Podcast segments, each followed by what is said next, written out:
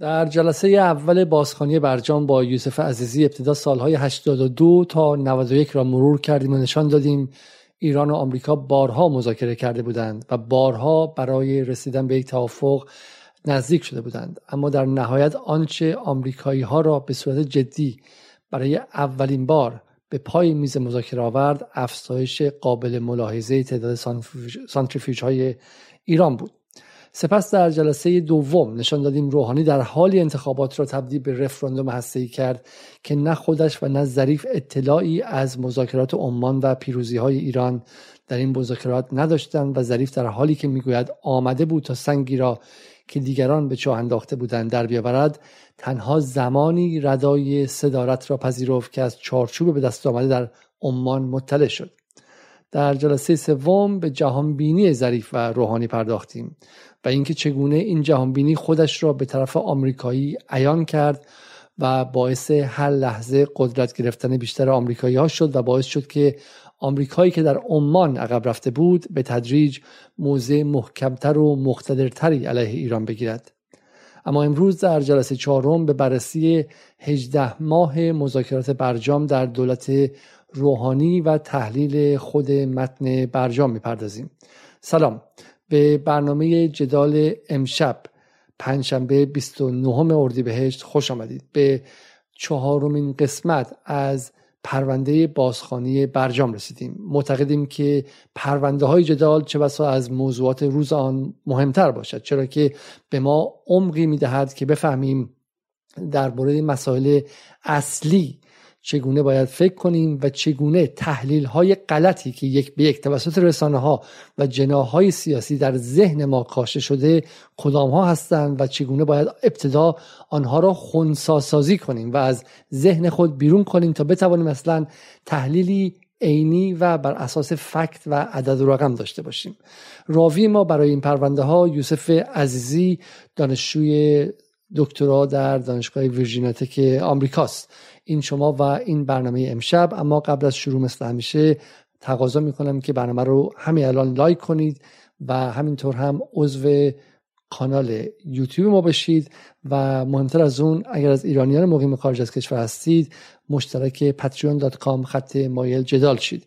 این تنها راهی است که برنامه های ما رو به دست بقیه مخاطبان خواهد رساند وگرنه هر صدایی که در اینجا میشنوید صدای کوچک برای جمع و محفل خیلی خیلی کوچیکی خواهد بود و موفق نخواهد شد که مقابل امپراتوری بزرگ رسانه دروغگوی جهانی بیستد و چیزی خطی یا خدشهی بر روی آن بیندازد. این شما و این برنامه امشب.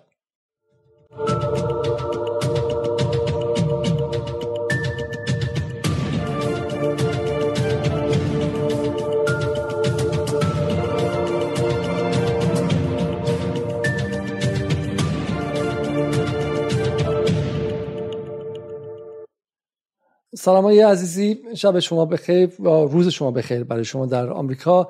خیلی خیلی ممنون که وقت گذاشتید و یک بار دیگه برای ادامه این پرونده که بسیاری در این مدت سراغش رو می‌گرفتند همراه ما شدید.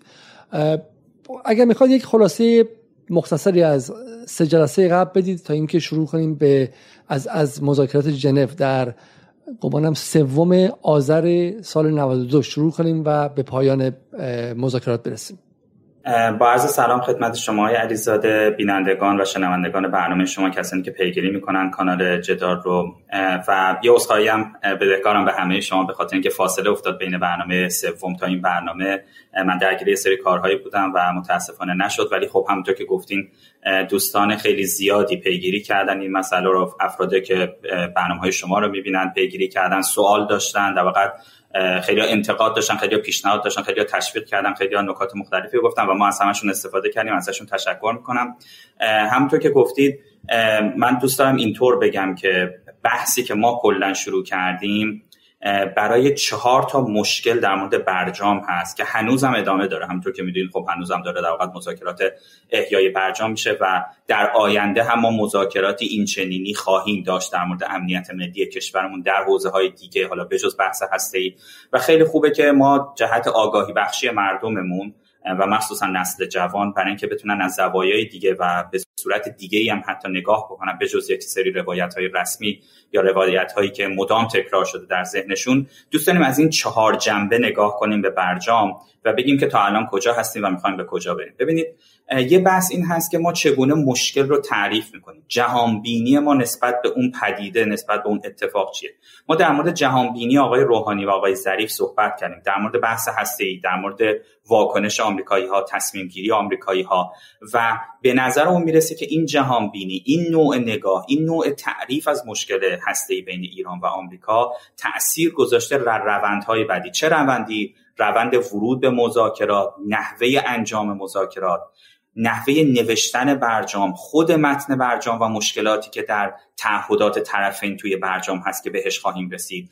و همینطور در مورد برخورد ما بعد از انتهای برجام اتمام برجام نهایی شدن متن برجام و اتفاقاتی که بعد از اون افتاد. مثلا ادراک غلطی که ما داشتیم از اینکه طرف مقابل و مسائل جهانی به ما چه نگاهی خواهند کرد بعد از برجام و اتفاقاتی که حالا در دوره ترامپ و تا الان افتاده که می‌تونیم در صحبت کنیم و خیلی مهمه برای مذاکراتی که در آن واحد داریم در حال حاضر داریم به بعد. سه نکته اصلی رو ما در این سه جلسه قبلی رفتیم. یکی اینکه از اواخر دولت آقای خاتمی تا روی کار آمدن دولت آقای روحانی چه اتفاقی در حوزه هسته‌ای ما و چالش ما با غرب مخصوصا آمریکایی اتفاق افتاد؟ آمریکایی ها در اون زمان فکر می‌کردن چون یک قدرت برتری بودن به افغانستان و عراق حمله کرده بودن و ایران تحت فشار بود می‌تونستن خواسته های خارج از اصول بین الملل و قوانین بین الملل رو به ایران تحمیل کنن. این ربطی به جمهوری اسلامی نداره. این در مورد نسل های ایرانیانی هست که بعد از این خواهد اومد که یک حق بین المللی اونها رو بخوان ازشون بگیرن در حالی که ایران در چارچوب NPT در چارچوب سازمان بین‌المللی انرژی اتمی در چارچوب همه قواعد بین‌المللی از زمان رژیم گذشته بوده تا الان هم بوده. خب پس این پایداری بود که آقای ظریف هم فیلمشو گذاشتیم در ترتاک دانشگاه امیرکبیر در مورد این پایداری ایران صحبت کردن صحبت های آقای صالحی رو گذاشتیم. چگونه ما تونستیم توانمندی هسته خودمون رو بالا ببریم تا دولت اوباما در دور دوم خودش از اون خواسته حد اکثری آمریکا که کلا ایران در خاک خودش نباید غنیسازی انجام بده کوتاه اومد. حق ایران و شرط ایران رو پذیرفت و قرار شد مذاکرات در واقع در دولت آقای رو در دولت بعدی شکل بگیره. و گفتیم که در واقع آقای ظریف آقای روحانی از مذاکرات محرمانه عمان که در اواخر دولت آقای احمدی نژاد انجام شد آگاه نبودند و بعد از اینکه آقای روحانی رئیس جمهور شد نسبت به این موضوع آگاهی پیدا کردن و حالا ما اینجا بودیم تا برسیم به مذاکراتی که قرار انجام بشه. 18 ماه مذاکرات در دولت آقای روحانی. یه بحثی در مورد نرمش قهرمانانه از قبل مونده بود. شما اگر عکسایی دارید دوست دارید در مورد یه صحبتی بکنید من چند دلیل برای بحث نرمش قهرمانه دارم. صحبتی که مخصوصا خیلی یه دفعه چیز شد تو اومد. در شهریور سال 92 بود. ولی خب یک بکگراندی داره که شما بفرمایید من در خدمت نه بفرمایید شما. اولین باری که آیه خامنه ای از نرمش قهرمانان صحبت می‌کنه اتفاقا سال 1375 و اونجا میگه که واقعا دیپلماسی دیپلماسی میدان نرمش های قهرمانانه است. نرم باشید. منتها نرمشی که تیز است. نمی‌گویم برود بروید بیستید بگویید مثلا آمریکای جنایتکار غالبا آمریکای جنایتکار غالبا وقتی تعبیرهای اینطوری در نامه میآید من خط می‌زنم.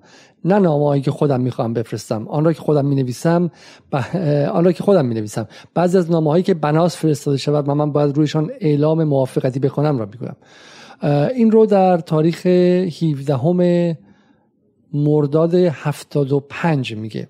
در دیدار با مسئولان وزارت امور خارجه و نمایندگان سیاسی جمهوری اسلامی. برای همین این یک بکگراندی که آقای خامنه‌ای به اولین بار نبود سال 92 که بهش اشاره می‌کرد به بحث نمایش قهرمانانه. اما می‌رسیم به سال 92 و در 14 سپتامبر 14 شهریور 1392 گمانم یک هفته قبل از سفر آقای روحانی به به سازمان ملل. آقای روحانی در سازمان ملل گمانم 19 هم یا 20 شهریور اون سال صحبت کردن. و اینجا آقای خامنه‌ای میگه در این سالها جبهه بندی های منطقه‌ای و جهانی هم آشکار شده. البته نرمش و انعطاف و مانور هنرمندانه و قهرمانانه در همه عرصه های سیاسی یک کار مطلوب و مورد قبولی است.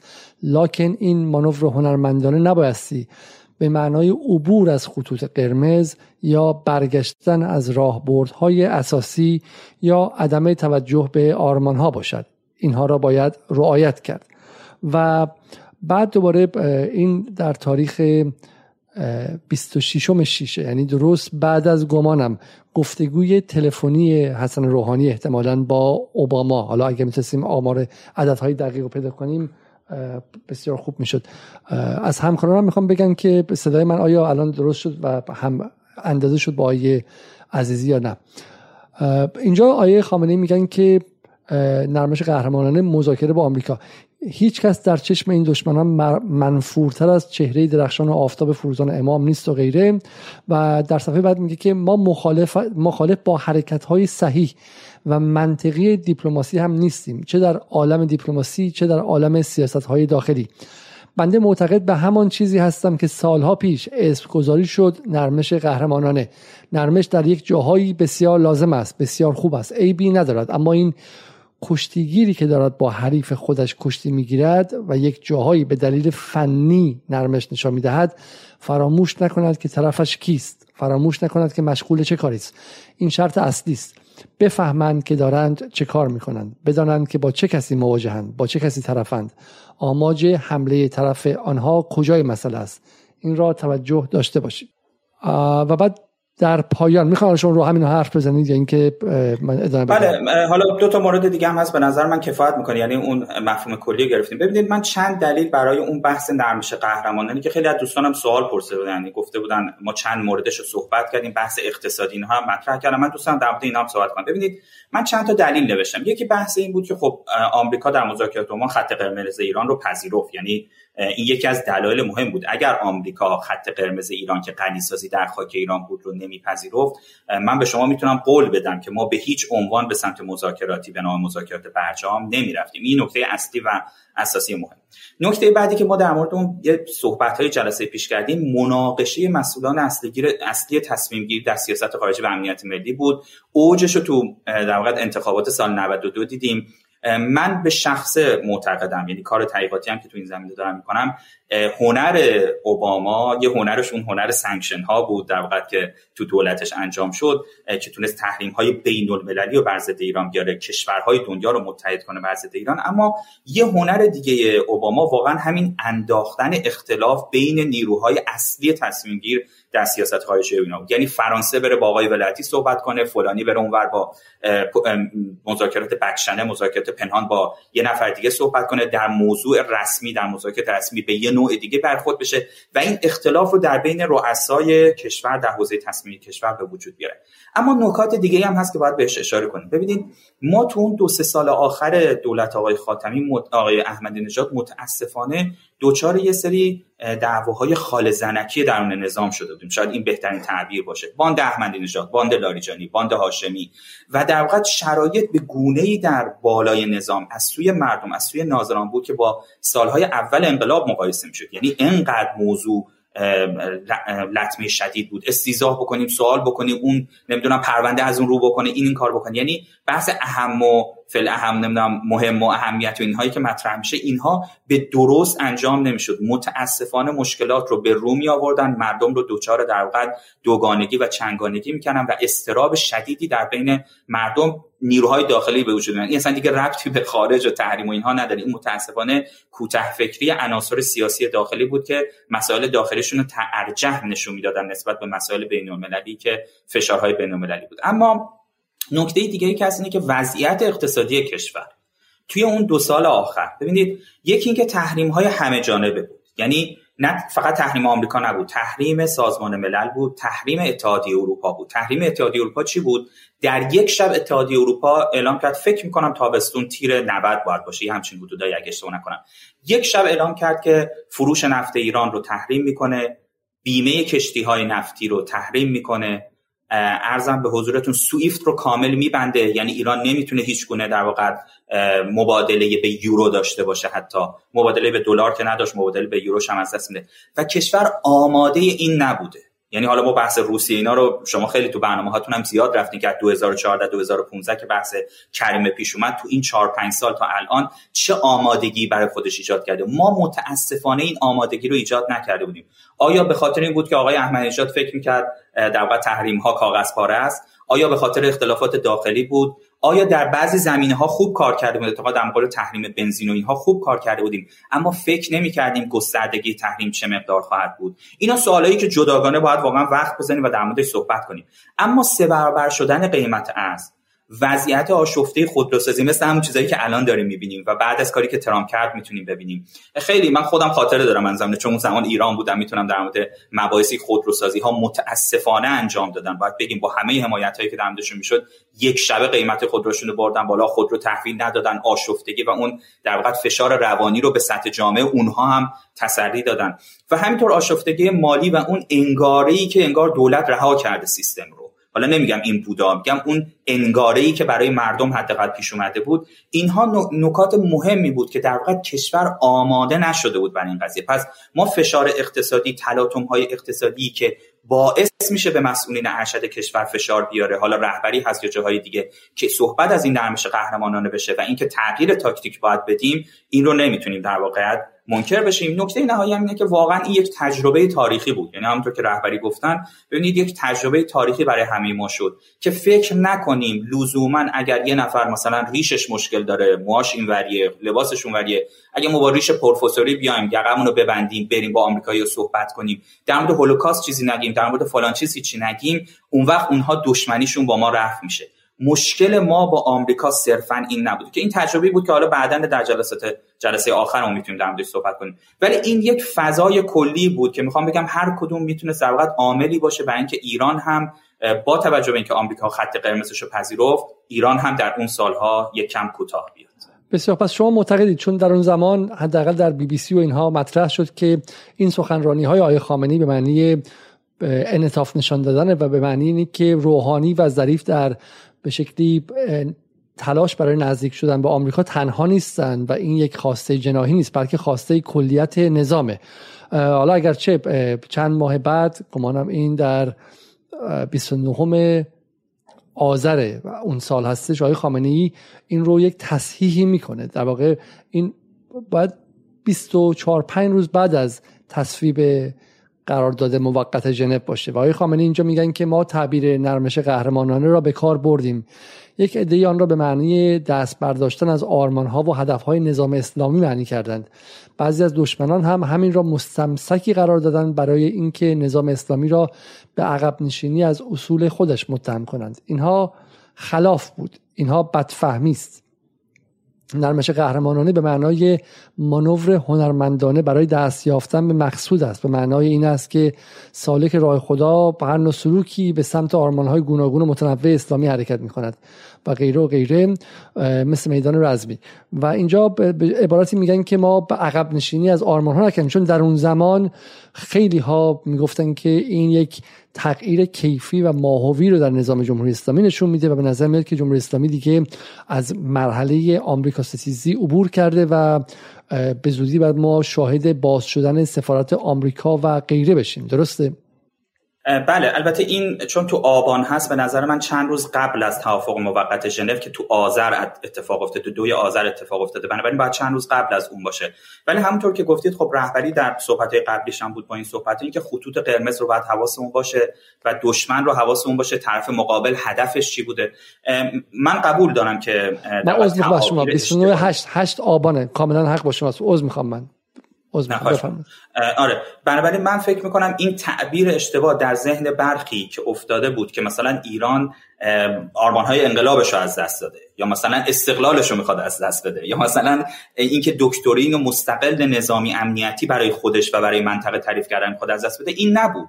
اما این بود که می‌توان با تغییر روش ها و این اشتباه این مشکلی نیست درش اگه فهم درستی داشته باشیم می‌توانیم در واقع اون دشمنی که اتفاق افتاده رو کم بکنیم برای یک مدت.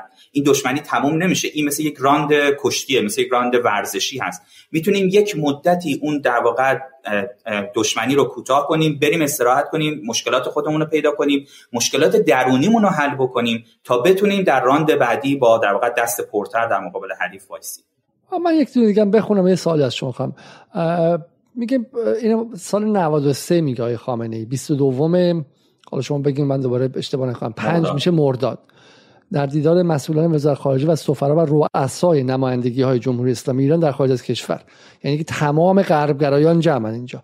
آقای خامنه‌ای میگه معنای دیگر ویژگی مهار یا مهارت دیپلماتیک استفاده به موقع و به از انعطاف و اقتدار نرمش قهرمانان است که صلح امام حسن پرشکوه ترین نمونه تاریخی آن به شما می‌رود.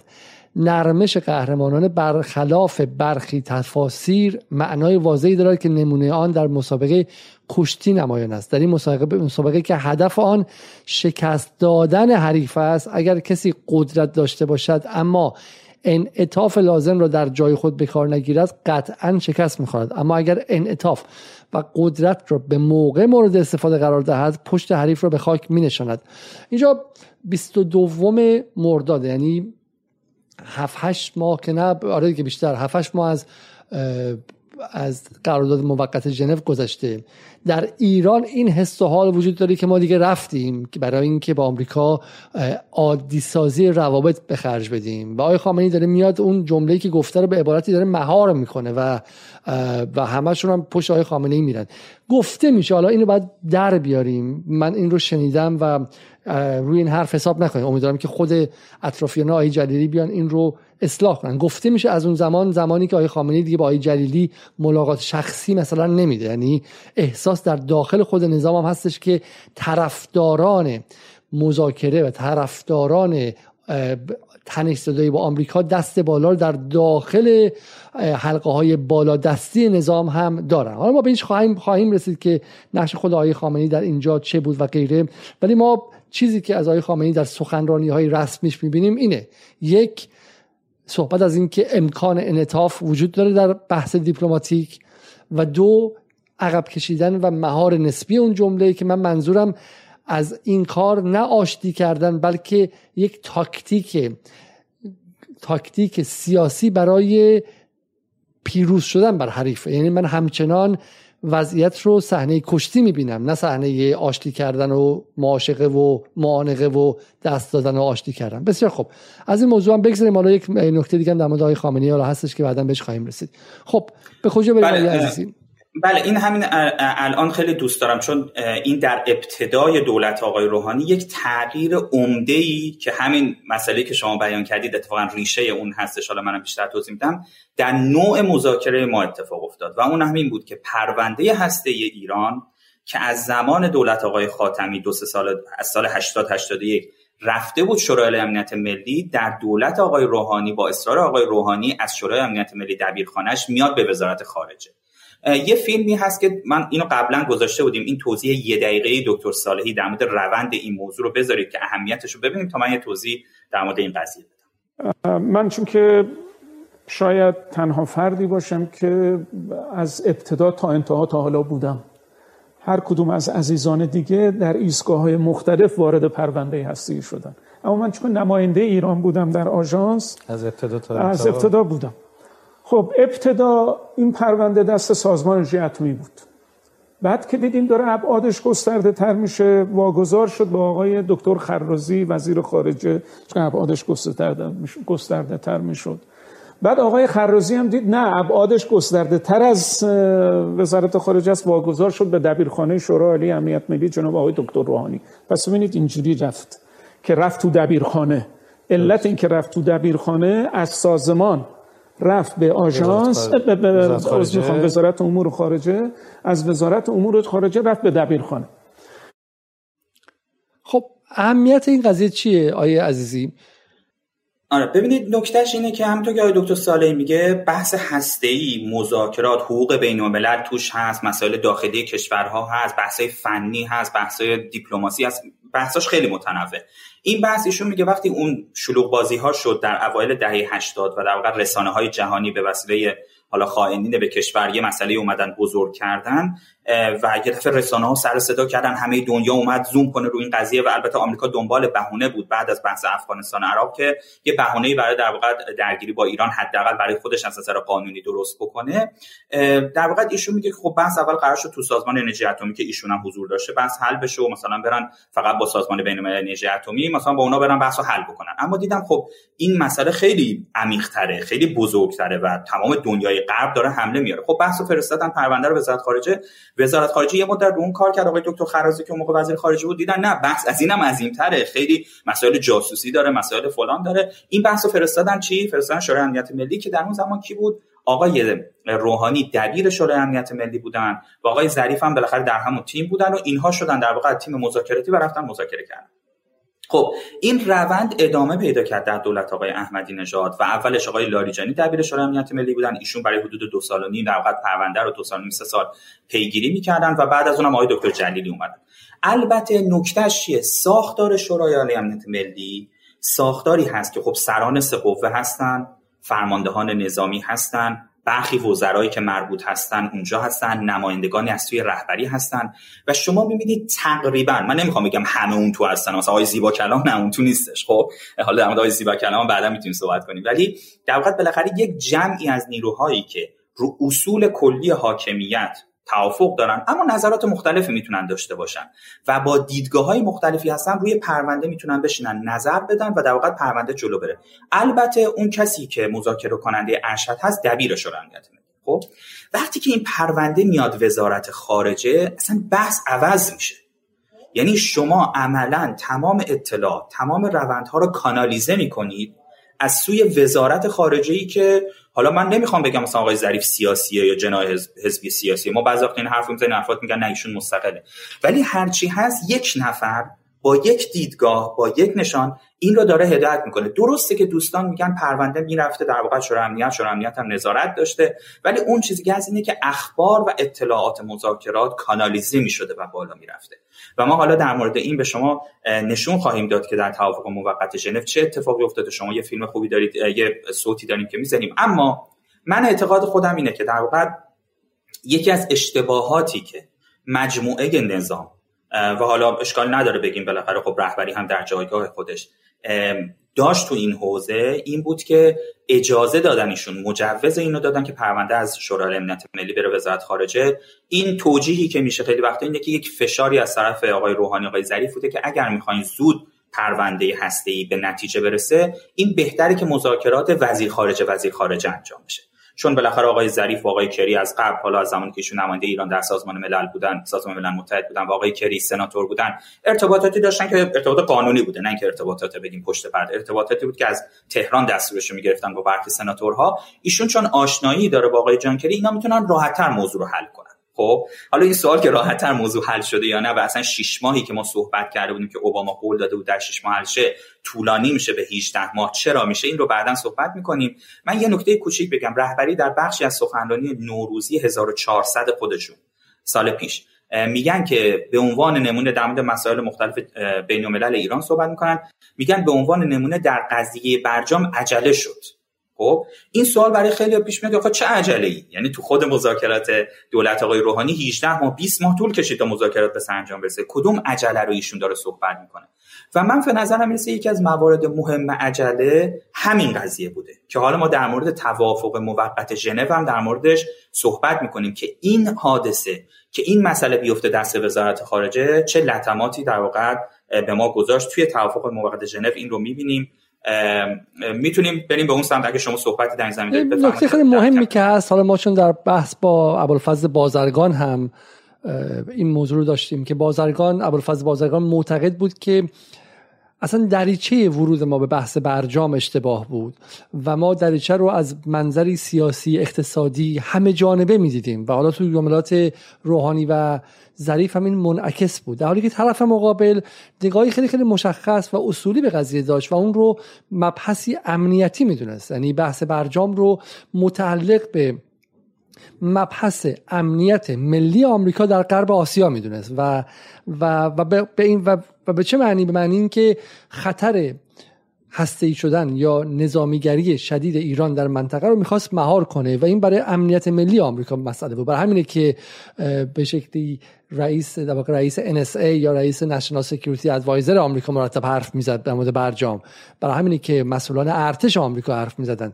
و ما معادل این چه چیزی بود؟ معادل این بالاخره در ایران شورای عالی امنیت ملیه. وقتی ما اصلا بردیمش به بحث دیپلماسی معنای این قضیه عوض شد و باعث شد که ما پارادایم امنیتیمون رو از دست بدیم و از پارادایم اشتباه به قضیه نگاه کنیم. و این به شکل این اشتباه برمون چی میگن؟ این تفکر اشتباه برامون حاکم شه که ما می‌تونیم به واسطه برجام بخشی از نظام اقتصادی جهانی شیم ما می‌تونیم به واسطه برجام جمع منافع اقتصادی از کار مشترک با آمریکا داشته باشیم می‌تونیم رفع تحریم کنیم و غیره و غیره و غیره. ما باید از ابتدا نگاهمون به برجام از منظری و از زاویه امنیت ملی محور می بود و و این رو چه کسی می‌تونست انجام بده؟ شورای عالی امنیت ملی. همونطور که حسن روحانی در دوره خاتمی در مقام رئیس شورای عالی امنیت ملی حق داشت که با ترویکا یا با دولت های سگانه در سعدآباد مذاکره کنه. و اتفاقا روحانی مذاکره کننده بعدی بود چون ذهنیت ذهنیت امنیت ملی بود اون موقع. حالا آدم ها عوض میشن در در طی تاریخ. و این اولین اشتباه بسیار بسیار بزرگی بود که ما دیدیم که برای تصحیح روند اشتباه برجام که از سال از اردیبهشت 92 و پیش از انتخابات شروع شد اولین کار گرفتن پرونده از دست وزارت خارجه بود. درسته؟ بله دقیقا همینطور یعنی از شورای امنیت ملی پرونده اومد به وزارت خارجه. چه تاریخی؟ و همون اوایل دولت آقای روحانی دیگه. یعنی ما داریم در مورد مرداد و میگم. برای تصحیحش دارم میگم. چه تاریخی؟ نه برنگشته. برنگشته. هنوز وزارت خارجه است. اما این نکته مهمه. چون ما خیلی هم در مورد این صحبت کردیم و من حتی وقتی که ترامپ اومد خیلی نوشتیم که این پرونده باید زودتر برگرده به شورای امنیت ملی. در چند ماه آخر یک سال آخر دولت آقای روحانی می‌تونم بگم چند ماه دولت آقای روحانی چند ماه آخر دولت آقای روحانی ما دیدیم نقش آقای شمخانی پررنگتر شد. هنوزم پررنگتره. این نشون میده که درست مذاکره کننده ارشد هنوز در وزارت خارجه از آقای مثلا باقری کنی. اما عملا دیگه ما از زمانی که دولت آقای بایدن سر کار اومد همه تصمیمات در وزارت خارجه گرفته نمی‌شد. آقای شمخانی که دبیر شورای امنیت ملی هستن و هنوزم هستن ایشون می‌بینیم که اومده توییت می‌زنه مصاحبه می‌کنه نظر میده و این نشون میده که نقش شورای امنیت ملی دوباره پررنگتر شده تا بتونه در واقع این رو تو مسیر درستش هدایت کنه. و با چه بسا اتفاقا شمخانی در حال حاضر از عبداللهیان فعالتره درباره برجام درسته؟ حتما همینطوره. حتما همینطوره دقیقا اینطوره. و در واقع این اصلا عجیب بود برای همه چون آقای شمخانی تقریبا توی هفت سال و نیم هشت سال دولت آقای روحانی فعالیت بسیار کمی داشتن. ولی ما متوجه این موضوع هم شدیم که حتی در اون شش دور مذاکراتی که دولت آقای روحانی در دولت آقای بایدن داشت هم در واقع یک سری محدودیت های زیادی گذاشته بودن که حالا اینو بعدا می‌تونیم بیشتر در موردش صحبت کنیم. آره ما الان پس توی مرداد و شهریور 92 بودیم. دولت آقای روحانی مستقر شده. ایشون وعده های انتخاباتی داده و می‌خواد این مسئله رو حل بکنه. اینجا چند تا اتفاق میفته روند ورود به مذاکرات با صحبت های عجیب آقای روحانی مواجه میشیم که خزانمون خالی هست. هیچی دستمون نداریم. بدبختیم بیچاره ایم ما باید سری بریم توافق بکنیم. بدو بدو بریم توافق کنیم بچه ها و میگم در واقع هر در واقع تحلیلگر مستقلی متعجب میشه. یعنی شما حتی اگر ندارید که بعدا معلوم میشه آقای طیب نیا و آقای خود در واقع آقای نوبخت میگن این حرف اشتباه بوده. و در واقع خزانه خالی نبوده و خود دولت طرحهای در واقع اقتصادی و توزیع نمی‌دونم کالاهای گوشت و مرغ و اینا رو انجام میده. اما اصلا اگر این باشه شما نمیاید هیچ وقت این رو بلند پشت میکروفون تو فضای رسانه جهان داد بزنید. چون دشمن شما ازش سوء استفاده می‌کنه. دشمن شما می‌فهمه که شما در واقع در حالتی هستید که نیازمند این قضیه هستید. و خب این خیلی عجیب بود. من فکر می‌کنم شما دارید بعضی از تصاویری که بخواید در واقع الان نشون بدید. به دوستان در خلال این بحث که چگونه این مسئله مطرح میشه عمومی میشه خزانه خالی هستش و بدوید بدوید برید در واقع مذاکره کنید تا ما بتونیم در واقع پولای خودمون رو برگردونیم. حالا مقایسش با دوستان با شرایط حال حاضری که اتفاق افتاد در یک سال و نیم اخیر هم می‌تونه جالب توجه باشه. بله دو سه در واقع دو سه جلسه و دو سه دور مذاکرات شروع میشه. آقای ظریف میرن دیگه با وزرای خارجه شروع می‌کنند و مذاکره کردن. تا ما می‌رسیم به آذر 92 که توافق موقت ژنو یا توافق ژنو یک مرسوم هست اعلام میشه. و تو این دور مذاکرات بازم خیلی عجیبه.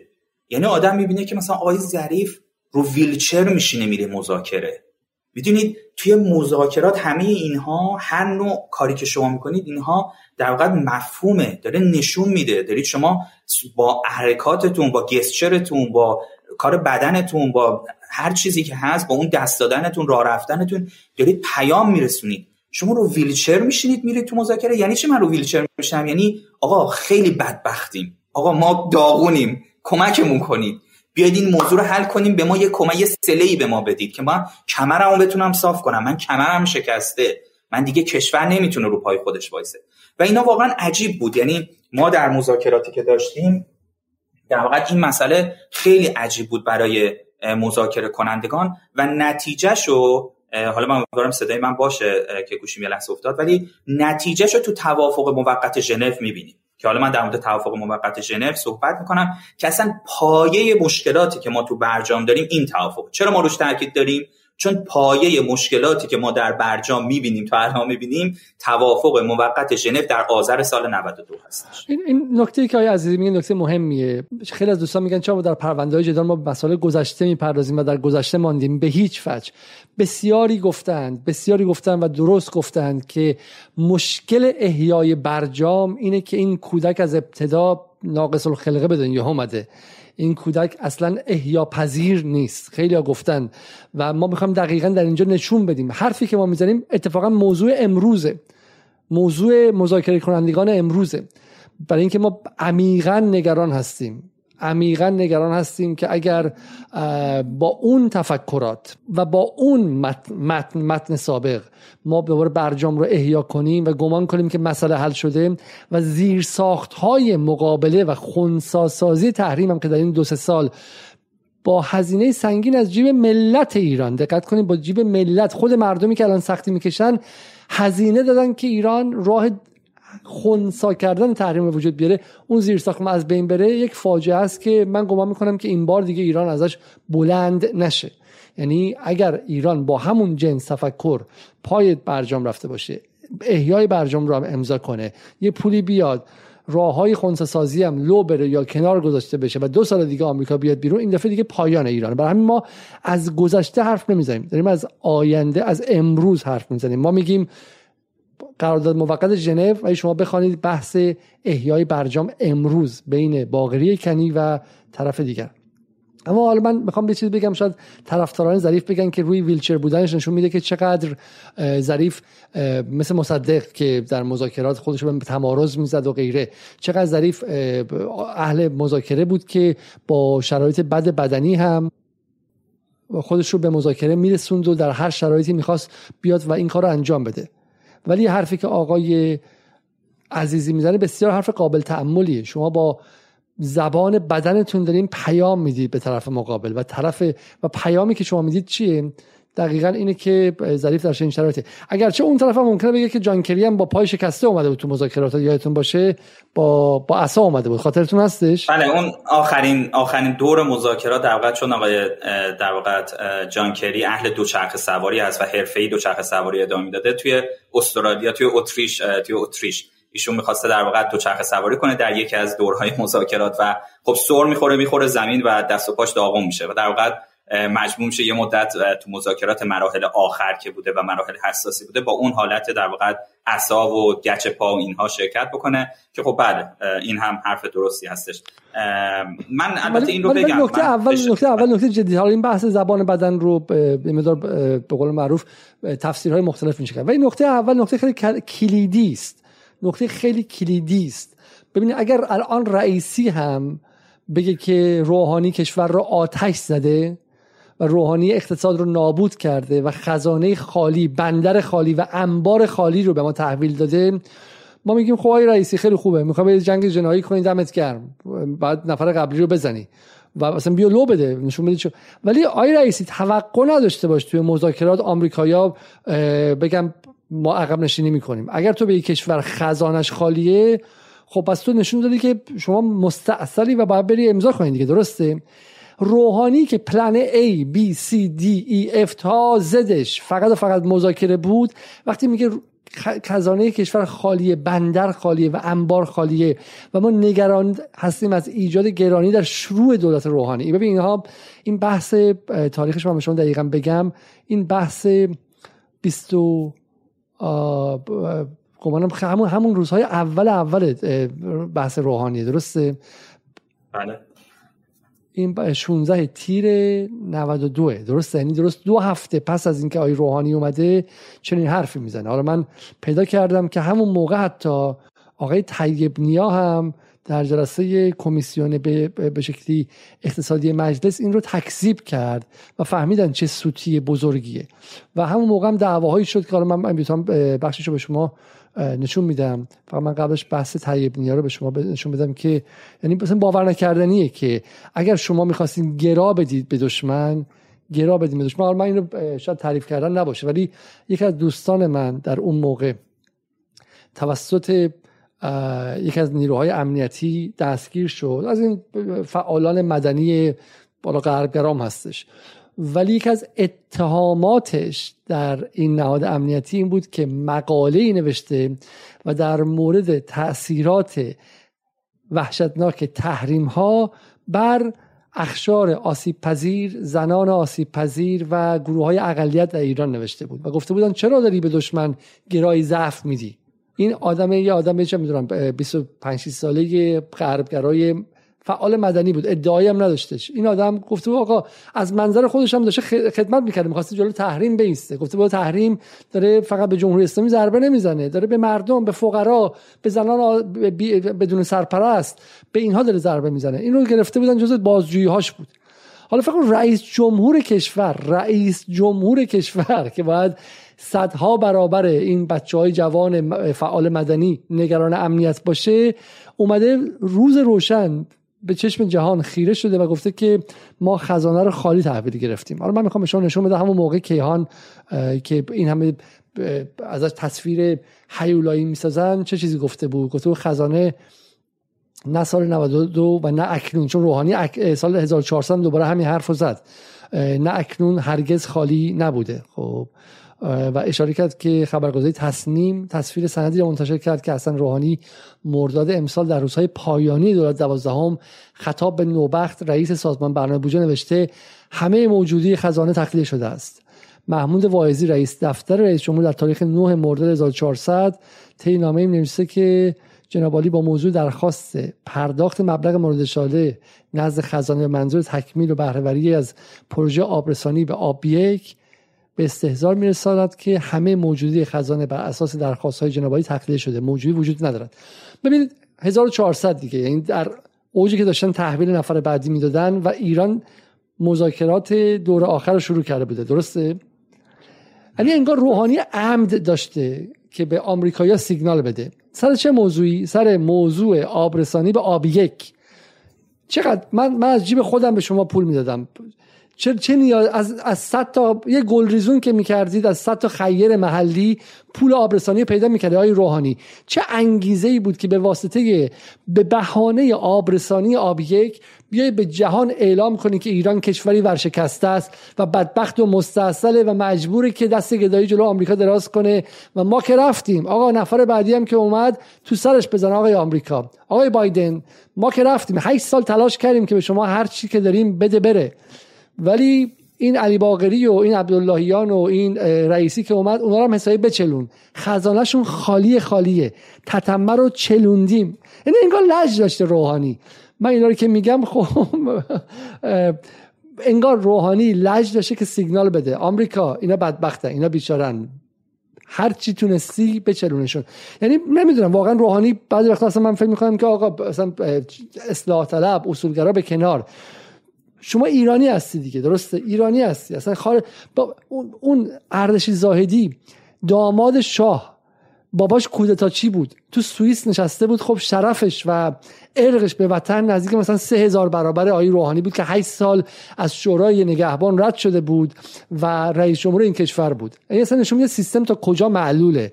سیستم کافی شما یه امایه بالا سرت باشه خودی باشی یکی از خودشون باشی. اصلا دیگه مهم نیست که معیارهای اولیه ایرانی بودن ملی بودن ارق به وطن اصلا ارق به یک کشور جهان سومی اصلا ارق به مظلوم. آقا بالاخره بین ایران که سال پنجم تحریم هایی که خودت درست کردی های روحانی و آمریکا یه غریبه رو بده دوستای انگلیسی من که یه خود آزاده هستن و مغزشون توسط نگاه استعماری انگلیس مغزشویی نشده این بچه های همین دروبر جرمی کوربین اینها نگرانیشون دلواپسیشون برای منافع ایران سه هزار برابر حسن روحانیه و امکان نداشته این چیزی رو بگن. خب انگلیسی چشبور و مو...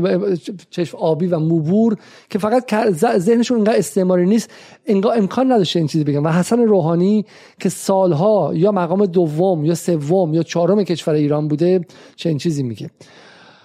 آه من واقعا هر سعی می‌کنم که عصبانی نشم ولی این بحث های اینجوری من که باز باز با برم سراغشم سراغ رسیدن به سلامتم و باز بعد جدال تعطیل کنم یه مدت. برگردیم جهان نیوز. جهان نیوز فکر کنم همون موقع میگه خب مهر 92 میگه چرا یک روز قبل از مذاکره از خزانه خالی گفته شده؟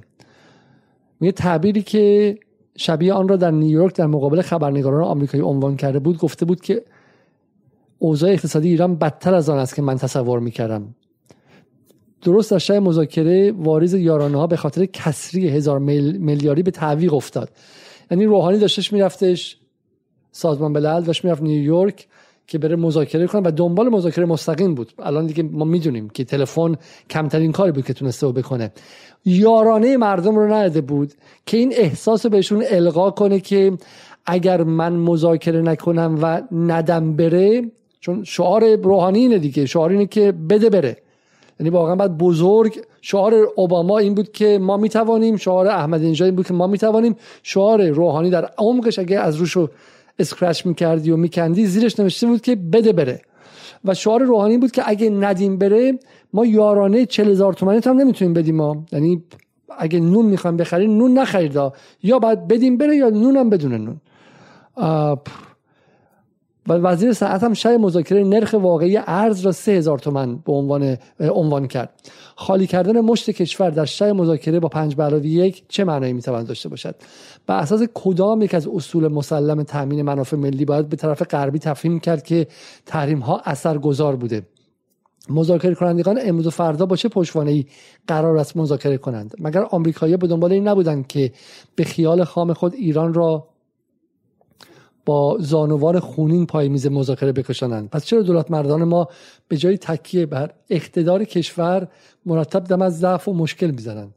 ببین من با زاکانی خب بسیار فاصله دارم. در همین برنامه جدال هم نقدش کردیم. دو بار سه بار. یه بار حتی گفتیم که از نظر قانونی نباید شهردار تهران می‌شد و این جهان نیوز مال زاکانیه دیگه. درسته؟ میگن ولی ببینید ببینید حرفش از نظر منطق. خیلی جالبه. چون روحانی که دوباره رئیس جمهور شد اگر به حرف زاکانی و به حرف جهان نیوز گوش کرده و به حرف کیهان گوش کرده و که ازشون حیولا می‌سازن خودش رئیس جمهور مقتدرتری بود. و چه بسا می‌تونست بعد از اون هم کاری کنه که غربگرایان کارشون به سه درصد نرسه آراشون در انتخابات. خب؟ یعنی حتی عقل معاش خودش رو هم نداشت. عقل اینکه آقا خودش هم بتونه سروایو کنه و بقای سیاسی داشته باشه هم نداشت. انقدر هول بود که بده بره که خودزنی می‌کرد. داشت خودزنی می‌کرد.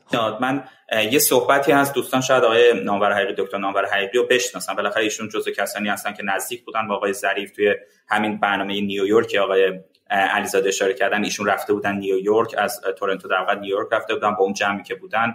عکساشون هست سرچ کنید می‌بینید با آقای دکتر نجفی و اینهایی که از طرف دولت اومده بودن ایشون هم میرن جلسه می‌ذارن. هنوزم دفاع می‌کنن از برجام دفاع می‌کنن تیم مذاکره کنن از آقای روحانی از آقای ظریف اینا دفاع می‌کنن. افرادی که تو بحث برجام هستن و شبکه های خارجی می‌بینن خیلی آقای دکتر نامور حقیقی رو زیاد دیدن. این مکالمه من در واقع در کلاب هاست با آقای دکتر نامور حقیقی است که ایشون جواب یکی از سوالات منو میده. و این خیلی جالبه. این رو چند دقیقه از حالا می‌تونید سوالات منم حتی اولش اگه دوست دارید قطع بکنید اصلا وسط صوت صحبت های ایشون رو بذارید که من این توضیح بعدش خدمت دوستان بدم تا دوستان ببینن چگونه متاسفانه ما حالا پوپولیس پوپولیس که می‌کردن در مورد دولت های احمدی نژاد چگونه منافع شخصی خودمون رو متاسفانه منافع ملی رو فدای منافع شخصیمون کردیم. خب پس ما به نامبر حقیقی گوش کنیم الان. آقای دکتر نامور حقیقی این 20 درصدی گفتین خیلی جالب بود. اگه میشه یه زم اگه میشه خودتون توضیح بدین ساله خودتون رو تو من برم سراغ آره ببینید داستان این بود که ما قبلا هم توضیح دادیم ایران تونسته بود 20 درصد تولید بکنه از 2010 به خاطر اینکه یه زمانی اینو بیشتر صحبت کنه دوستان 20 درصد رو 20 درصد رو از ما لغو کرده بود از ما گرفته بود جلوگیری کرده بود. ما واسه راکتور تهران می‌خواستیم. و اون وقت شهید شهریاری و شهدای هسته اینها رفتن خودشون 20 درصد رو تولید کردن و تونستن صفحه سوخت راکتور اتمی تهران تغییر بدن و این یه تغییر عظیمی اصلا تو معادله آمریکا ایجاد کرد. یعنی یکی از دلایلی که گفتیم عمان ایجاد شد همین بود که در واقع ایران تونست به این تکنولوژی 20 درصد برسه از 3.5 درصد 5 درصد به 20 درصد رسیدن. خیلی راحت تر از اینه که 20 درصد رو بخواید شما به 90 درصد برسونید. خب یکی از دلایل خیلی مهم بود. خب ببینید این یکی از بزرگترین من می‌تونم بگم برترین کارت برنده ما برترین اهرم فشار ما. به قول این آمریکایی انگلیسی لورج خب ما یه لورج درست کرده بودیم چی بود؟ 20 درصد. سوخت 20 درصد. آمریکایی‌ها اهرم فشارشون چی بود؟ تحریما بود دیگه. تحریم همیشه اهرم فشار مهم آمریکاست. الان با روسیه تحریم. با هر کشوری تحریم. ده سال دیگه با چین تحریم. خب بنابراین چیه؟ شما وقتی که می‌خواید با یه کشوری برید مذاکره کنین رو میز مذاکره بشینید مثل صفحه شطرنج مثل کارت بازی مثل بازی کردنه. شما مهرهاتون رو می‌ذارید کنار هم مهرهای با ارزشتون نگه میدارید شروع می‌کنید. اما مهرهای کوچیک با همدیگه شروع می‌کنید مذاکره کردن. آقا یه پلی می‌خوایم بزنیم. چگونه می‌خوایم شما به خواسته هات برسیم ما هم به خواسته هامون برسیم. درسته؟ شما من ببینید من یه مثال می‌زنم بعد دیگه این صحبت آقای نامور حقیقی گوش بدید. شما تو یه بازی شطرنج نمیدوید با وزیرتون یه دونه سرباز طرفو بزنید. بعد طرفم برداره چیکار کنه با یه سربازش وزیر شما بزنه. شما خوشحال بشه بگه من سربازشو گرفتم من سربازشو گرفتم. خب سربازشو گرفتی در ازای چی گرفتی؟ وزیرتو دادی. تو نرفتی وزیر وزیر بگیری که نرفتی سرباز سرباز بگیری که. تو مهمترین کارت بازی تو دادی در مقابل چی؟ در مقابل ضعیفترین کارت طرف که الان دست اونم نگرفته. حالا تو توافق موقت ژنو خواهیم دید در مورد این زمینه.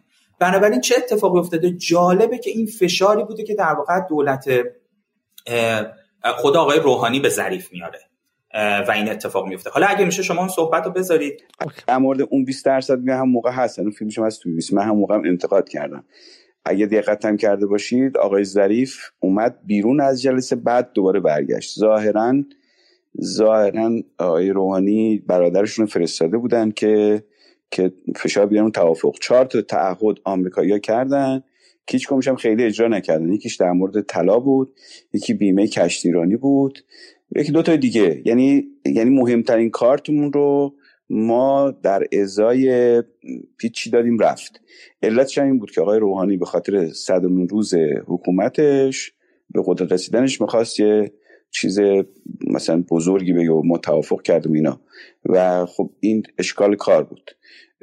اونجوری که من شنیدم و پرسیدم حالا از اعضا اینا ظاهرا بچه وزارت خارجه موافق نبودن. این فشار خود آقای روحانی بوده و اصرار آقای روحانی. حالا غلط یا درست نمی‌دونم. اون حالا با در ورد ببینیم درست کی گفته کی نگفته.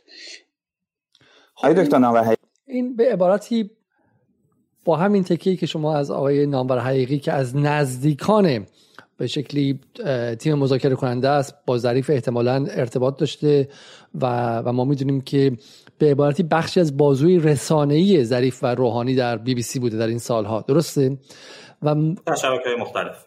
و نامبر حقیقی رسما میگه که توافق ژنو به این علت به اون شکل هول هولکی و عجله اتفاق افتاد که روحانی می‌خواست برای صدومین روزش یک دستاوردی داشته باشه. یعنی کاملا جناهی کاملا به خاطر مصرف داخلی دادش رفت. درسته؟ بله ببینید آقای در روحانی توی انتخاباتش یه وعده صد روزه میده.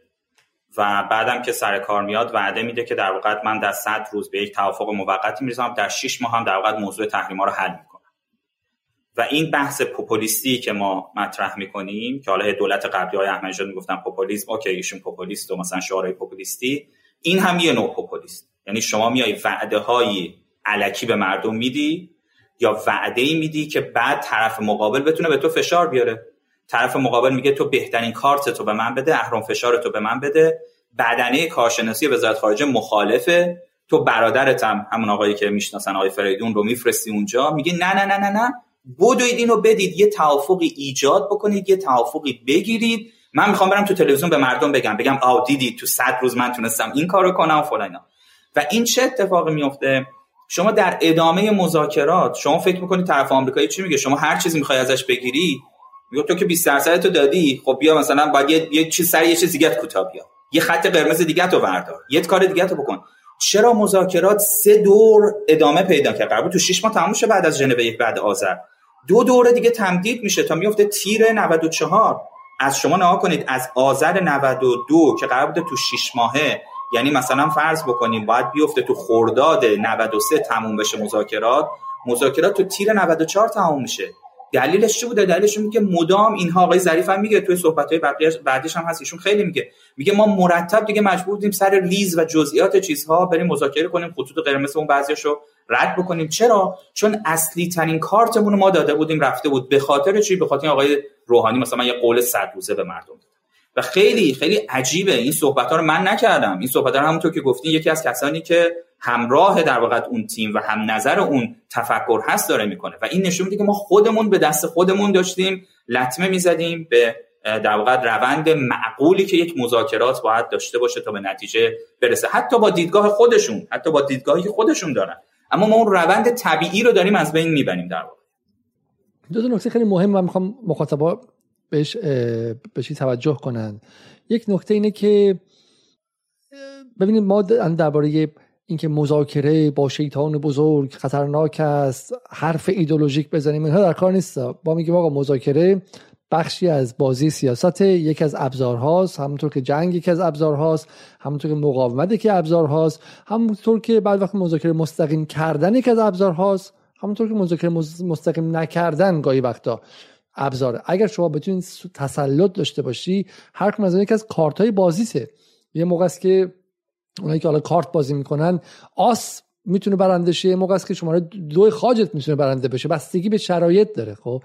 ولی ما حرفمون به هیچ وجه حرف ایدئولوژیک نیست. میگیم آقا شما در نهایت مذاکرات رو شروع کردی ولی تاکتیک های مذاکراتی یکی پس از دیگری اینطور بود که دست خودت صدای شما قطع شد فکر کنم. ضعف خودت رو به طرف مقابل نشون بدی. بیای بگی خزانه من خالی است. و بری اونجا برای اینکه فقط به صد روزگی برای مصرف داخلی برسی هول هولکی خواستای طرف غربی رو بپذیری. و بعد بریم از کجا؟ از جایی که در عمان طرف غربی میگه ما حاضریم شما رو بپذیریم به جایی که در صد روزگی چه اتفاقی میفته؟ این خواهی عزیزی میگه طرف غربی هی تمهش بیشتر و بیشتر میشه. ما در برنامه‌ای که اینجا داریم پر... روز یک شنبه با مسعود براتی صحبت کردیم و حرفی زد مسعود براتی که من دو شب پشت سر هم دیگه خوابم نبرد. و من گمان کردم که واقعا ما کجا بودیم در این سالها که این حرفا رو بزنیم. چرا الان داریم می‌زنیم؟ چرا الان که نوشدارو بعد از مرگ سهرابه می‌زنیم؟ مسعود براتی گفت که بیشترین میزان جریمه بانک های جهانی توسط دولت آمریکا پس از امضای قرارداد موقت ژنو توسط آقای ظریف روحانی اتفاق افتاد. خب تحریم که آمریکا میگه آقا تحریمت می‌کنیم اهمیتی نداره. تحریم وقتی اهمیت داره که اجرایی میشه. هفت تا اسمش ایران در شورای امنیت آمریکا بردش رو زیل اونجا زمان احمدی نژاد. ولی مهم نبود. 2010 2011 که اوباما آمد اجرایی کرد این قضیه مهم شد. و مهمتر از اون ایران همچنان داشت توی نظام بانکی کار می‌کرد. لایی می‌رفت تحریم و دور می‌زد و غیره. زمانی که خزانه داری آمریکا رسما اومد بانک فرانسوی و بعد HSBC رو مجازات کرد بود که تمام نظام بانکی جهان گفت دستا بالا ما دیگه با ایران کار نمی‌کنه اون موقع بود که اومدن حساب بانکی شهرونده با 200 پوند 300 پوند بستن. و اون که اتفاق افتاد؟ بعد از قرارداد موقت ژنو. دقت کنید بعد از قرارداد موقت ژنو. در حالی که آمریکا داشت با یک دست با ظریف دست می‌داد با خودش می‌گفت اینا خیلی اوضاعشون خرابه خزانهشون خالیه. در داخل اینقدر مستحصلن که حتما مذاکره رو انجام بدن. تو خودشون دعوا دارن در داخل. و این کسایی که برای مذاکره اومدن خیلی خیلی با ما خوبن. خب یعنی اصلا اینا امکان نداره بتونن دست خالی برن. اینا چنان انتظارات رو در داخل ایران بالا بردن که اصلا امکان نداره بتونن دست خالی مردم لینچشون می‌کنن. مردم به سلابه میبندنشون. برای همین اینا مجبورن دست پر برن. ما اگه به جای 100 گرم بهشون 50 گرم هم بدیم صداشون در نمیاد.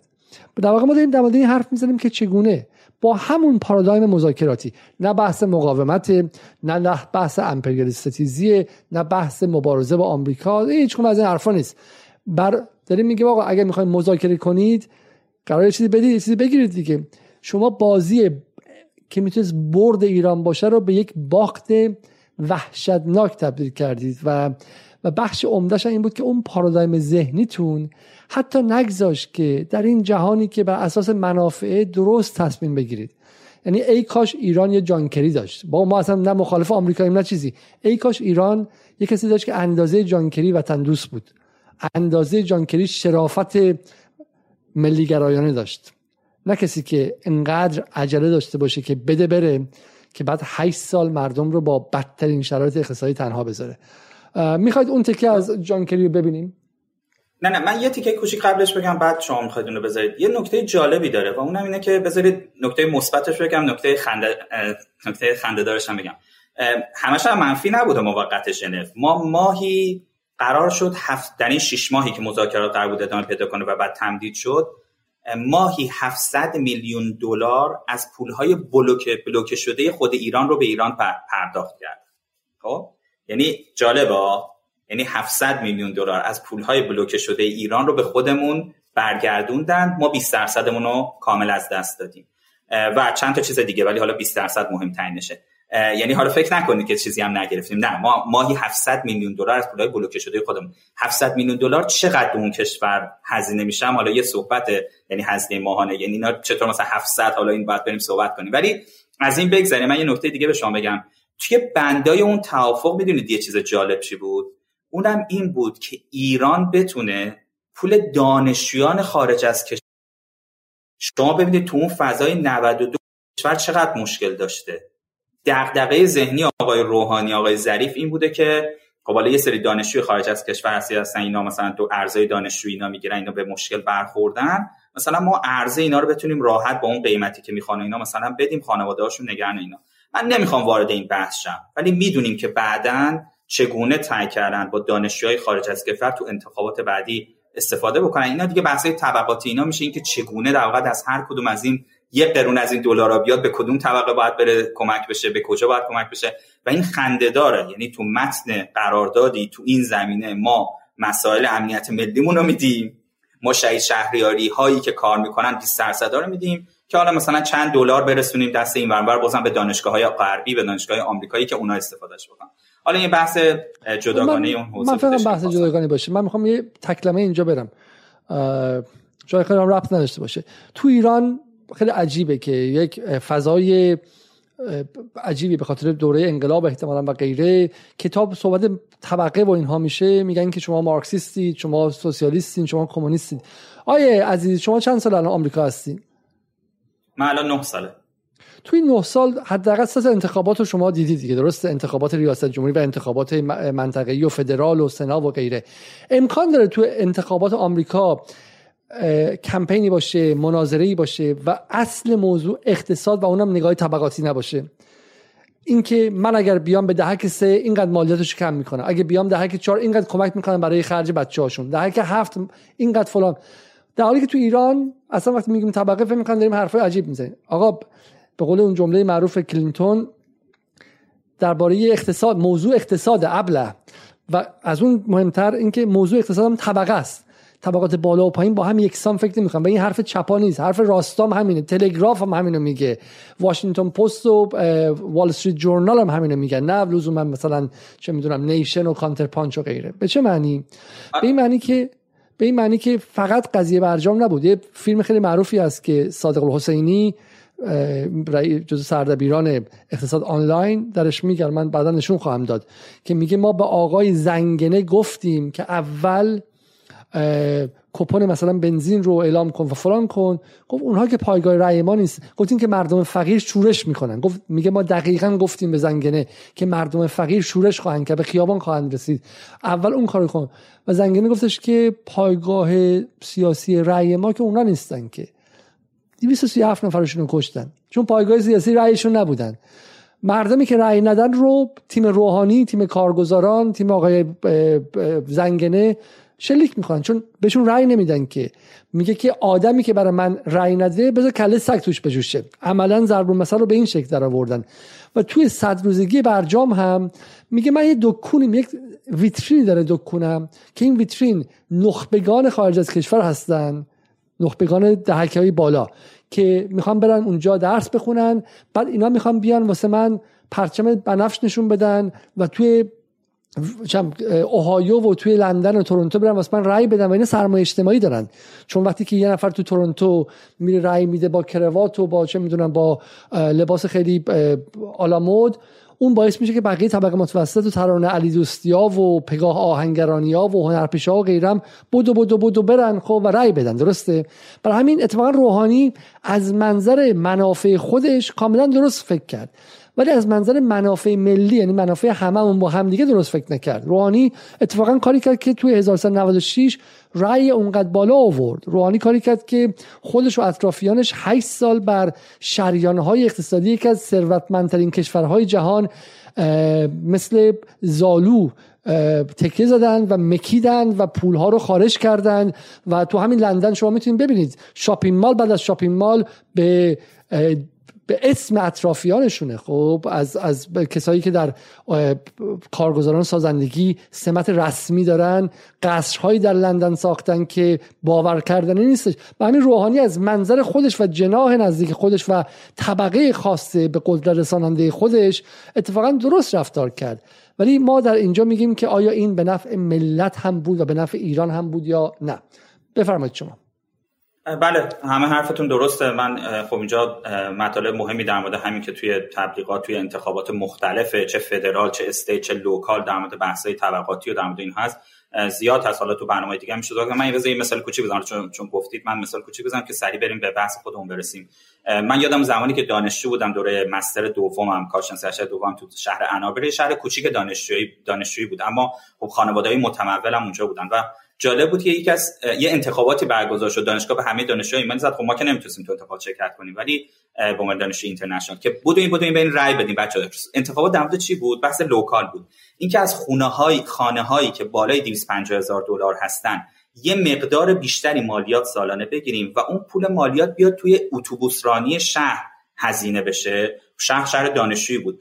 دانشجو خب بیشتر با اتوبوس این ور می‌رفتن. دانشجو بدوین بدوین به این رأی بدین که در واقع این رأی بیاره این رفراندوم و ما از اون طبقه پولدار یه پول بیشتری بگیریم و اینها رو در واقع بیاریم توی حوزه ای خرج بکنیم که برای رفاه عمومی هستش.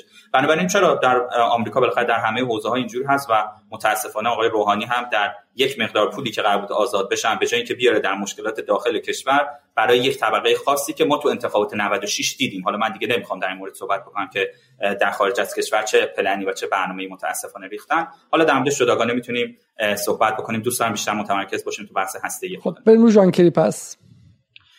می‌تونیم جانکری رو بریم و اینکه هر توافقی بهتر از عدم توافقه. حالا می‌تونید جانکری رو اول بذارید بعد نه نه, من اول می‌خوام این نکته دیگر رو بگم.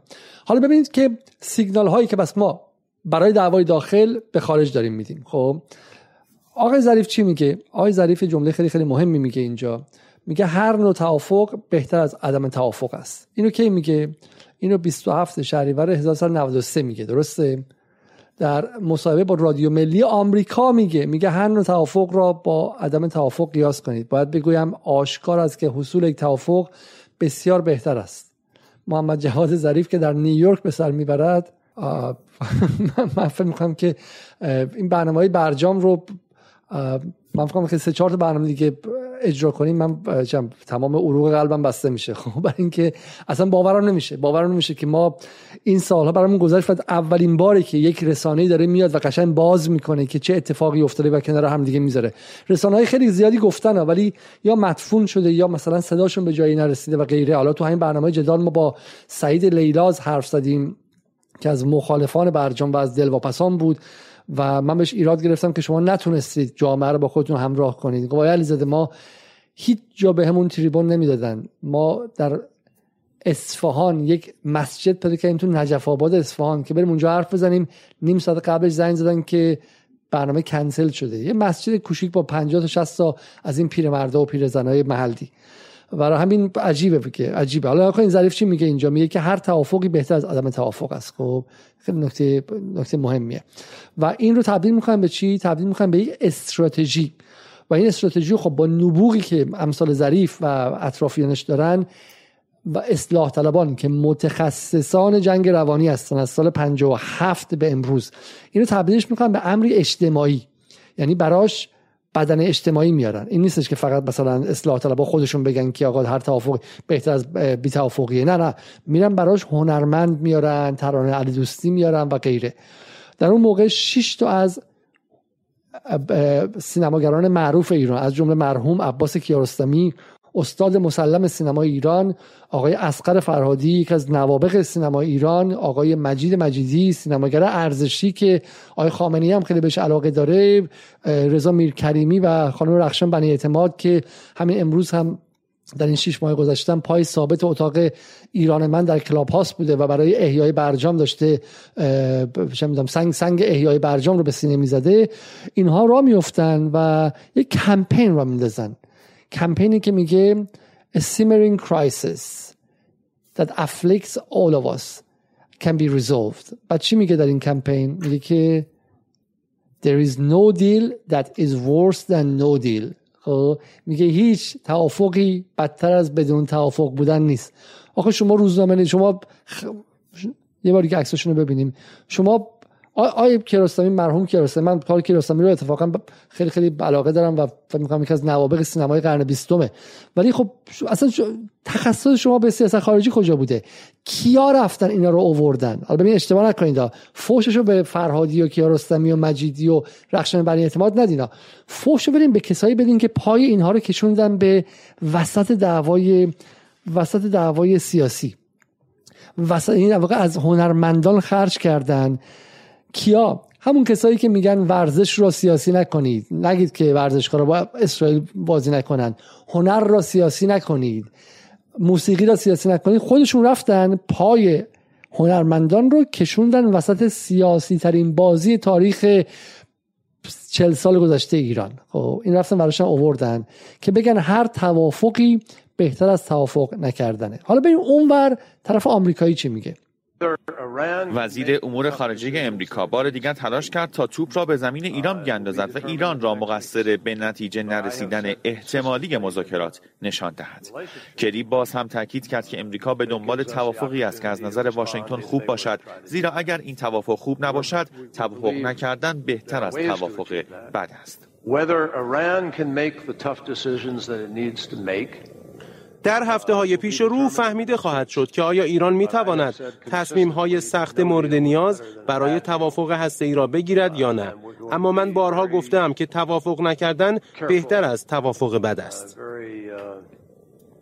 وزیر امور خارجه امریکا در پایان صحبت‌های خود مدعی شد که اگر ما با ایران به آن توافق خوبی که مد نظر امریکاست برسیم جهان بسیار امتر خواهد شد. ظریف میگه هر نوع توافق بهتر از آدم توافق است. مهمتر از اون خانم رخشان بنی اعتماد متخصص بزرگ سیاست خارجی جهانی و متخصص مسائل تکنیکی هسته‌ای و مسائل فنیش میگه که هر توافقی بهتر از there is no deal that is worse than no deal. خب و بعد آقای جانکری یه بار دیگه ببینیم.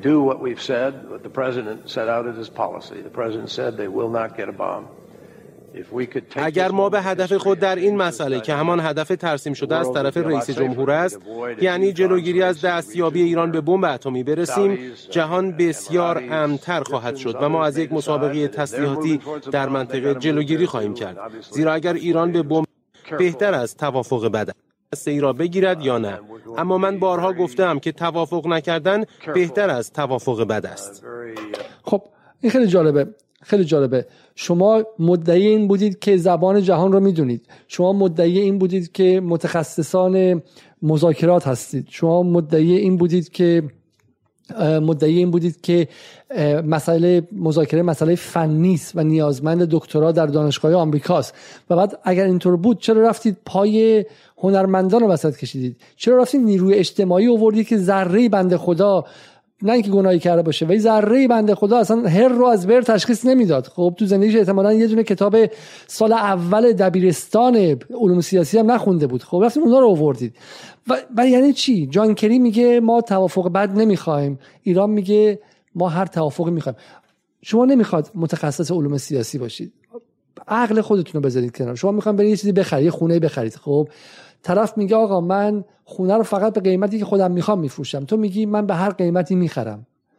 خودتون حساب کنید. خودتون حساب کنید که چی میشه. می‌خوام یه خواستگاری کنم. یا طرف میگه من فقط با شرایطی خودم می‌خوام ازدواج اون میگه آقا من هر شرایطی قبول می‌کنم. خب؟ خیلی واضحه. شما بین ظریف و آقای جانکری کدومش مذاکره کننده بهتریه؟ و همه حرف ما اینه. من نه جلیلی رو میگم خوبه نه لاریجانی رو میگم خوبه نه اصلا هیچ کسو اصلا میگم جمهوری اسلامی همشون مثل هم دیگه. خب من دارم میگم 85 میلیون نفر مردم ایران. چرا همین رو یکی جلوشون نذاشت؟ که بگا کسی که از طرف شما به نمایندگی از شما رفته چیزی که با سختی با تحریم با بی پولی کشیدن به دست آوردین کالای امنیتیتون به اسم قدرت غنیسازی رو داره مفت میده بره و میگه من هر شرایطی رو هم قبول می‌کنم. من نمی‌خوام دست خالی برگردم. هر توافقی بهتر از توافق نکردنه. این آدم نماینده شماست. بعد با چه تمهیداتی این آدم کردن امیر کبیر ایران؟ یعنی یه وطن دوست نبود تو این کشور بلند شه بگه آقا دهنتون رو آب بکشید. امیر کبیر کسی بود که برای این کشور خون داد. امیر کبیر کسی نبود که بره خون این مردم رو تو شیشه کنه دو دستی تقدیم آمریکایی‌ها کنه. امیر کبیر نرفت به خاطر منافع حقیرانه خودش و جنای خودش بره چیزی که به قیمت دارو نداشتن بچه های پروانه و مریض های دیگه این کشور بود و 15 12 13 سال اقتصاد مردم فقیر این کشور به بدبختی و فلاکت انداخت رو بره تحویل بده به آمریکایی‌ها. برام میگه من دست خالی نمی‌خوام برم. هر چی بدی من اینجا میمونم. هرچی از خزانه غیب رساد دواست. خب من نمی‌خوام اینجا خالی برم. این من نمی‌دونم. ببین شما هیچ چیز لازم نداره فقط شما کافیه که عینک ایدئولوژیکتون رو وردارید. خب و ما در برنامه جدال اینو از شما می‌خوایم. نمی‌خوایم به ما اعتماد کنید. فکر کنید که من نفوذی یوسف عزیزی هم نفوذیه. جفتون به CIA وستیم و موساد و اطلاع هر چی که فکر می‌کنید. خب می‌خوام عقل خودتون رو بذارید. اینجا فرق برنامه ما با برنامه دیگه رسانه داخل کشور خارج کشور بی بی سی یوتیوب و غیره اینه. ما نه برای شما شیرین کاری می‌کنیم نه بلدیم مهربانانه حرف بزنیم نه خیلی چم خوش قیافه و جذابیم. به عقل شما کار داریم نه به حس شما. حالا آیه یوسف عزیزی خیلی جوون و خوش تیپه ولی من از طرف خودم حرف بزنم. ما به عقل شما کار داریم. شما به خودتون فکر کنید نماینده ای که از طرف شما رفته گفته که ما توافق یه بار نشون بدم این حرف رو. توافق به آمریکایی هم گفته توافق هر نوع توافق بهتر از عدم توافقه و طرف آمریکایی گفته که ما توافق بد نمی‌خوایم. ما توافق نکردن رو به توافق بد ترجیح میدیم. دقت کنید شما. این معادله رو با هم دیگه بذارید و بفهمید که چه بلایی سرتون اومده. بفهمید که چرا الان وضعتون اینه. بفهمید که چرا دلارتون هر روز بالاتر میره. بفهمید که چرا سر هزار تومن و دو هزار تومن بس سر کله خودتون بزنید. بفهمید چه کسانی به صورت سیستماتیک شما رو فقیر کردن. بفهمید که چگونه با همدستی یک سری کلابراتور داخلی ایران رو فروختند رفت. و این فروختن رفت بحث ارزشی و بحثای آرمانخانه نیست. حق خودتون رو فروختن رفت. شما نباید الان زیر تحریم بودید به این شکل. شما الان نباید وضعتون این بود. شما الان اگر تحریم بودید باید قدرت هسته ایتون طوری بود که عربستان از شما حساب می برد و یک جای دیگه مثل جبران کنید. تولید ناخالص ملی ایران نباید الان اینقدر بود. اگر اونجوری مذاکره نشده بود در ژنو یک. همه حرف ما اینه. درآمد سالانه ایرانی ها نباید الان اینقدر پایین تو سری خور بود. اگر سال 92 آقای ظریف و روحانی تمام قدرت ایران رو نداده بودن بره به این قیمت مفت. اون چیزی که قرار ما با هسته بگیریم قرار بین همه 85 میلیون پخشه حالا بیشتر و کمترش. و چیزی دستشون نیامد مفت دادن رفت. همه حرف اینه. یک کلاهبرداری اتفاق افتاد در اینجا.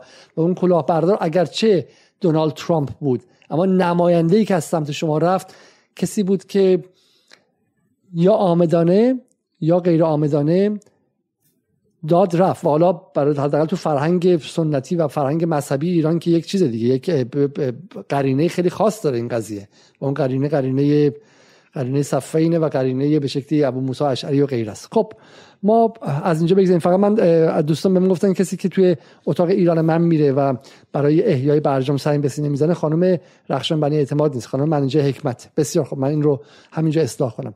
آیه عزیزی بریم سراغ حرف های بفرمایید. دو تا نکته کوچک همینجا بگم شما کامل بیان کردید. یکی اینکه بعض وقتا این توجیه رو میارن چون این جمله خیلی معروف شد بعد از برجام و شکست برجام که نه آقای ظریف این رو در جواب طرف غربی گفته. و برای من خیلی جالبه. متاسفانه ما کسانی که چون مسئولیت می‌گیرن چه فعالین سیاسی و مدنی ما خیلی وقتا فکر می‌کنن دارن مثلا تو واشنگتن دی سی فعالیت می‌کنن به عنوان مثلا یک گروه صلح طلب اینجا. نمی‌فهمن که اونها دارن از طرف یک ایرانی یا یک مسئول ایرانی صحبت می‌کنن و این بازخوردش گونه دیگه ای خواهد شد.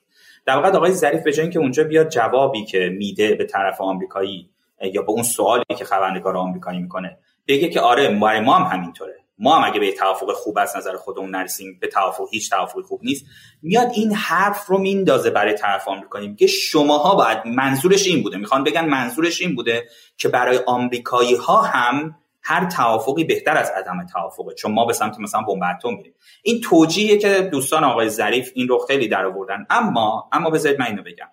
چه آقای ظریف این رو صریحا گفته باشه چه نگفته باشه که ما اینجا داریم می‌بینیم؟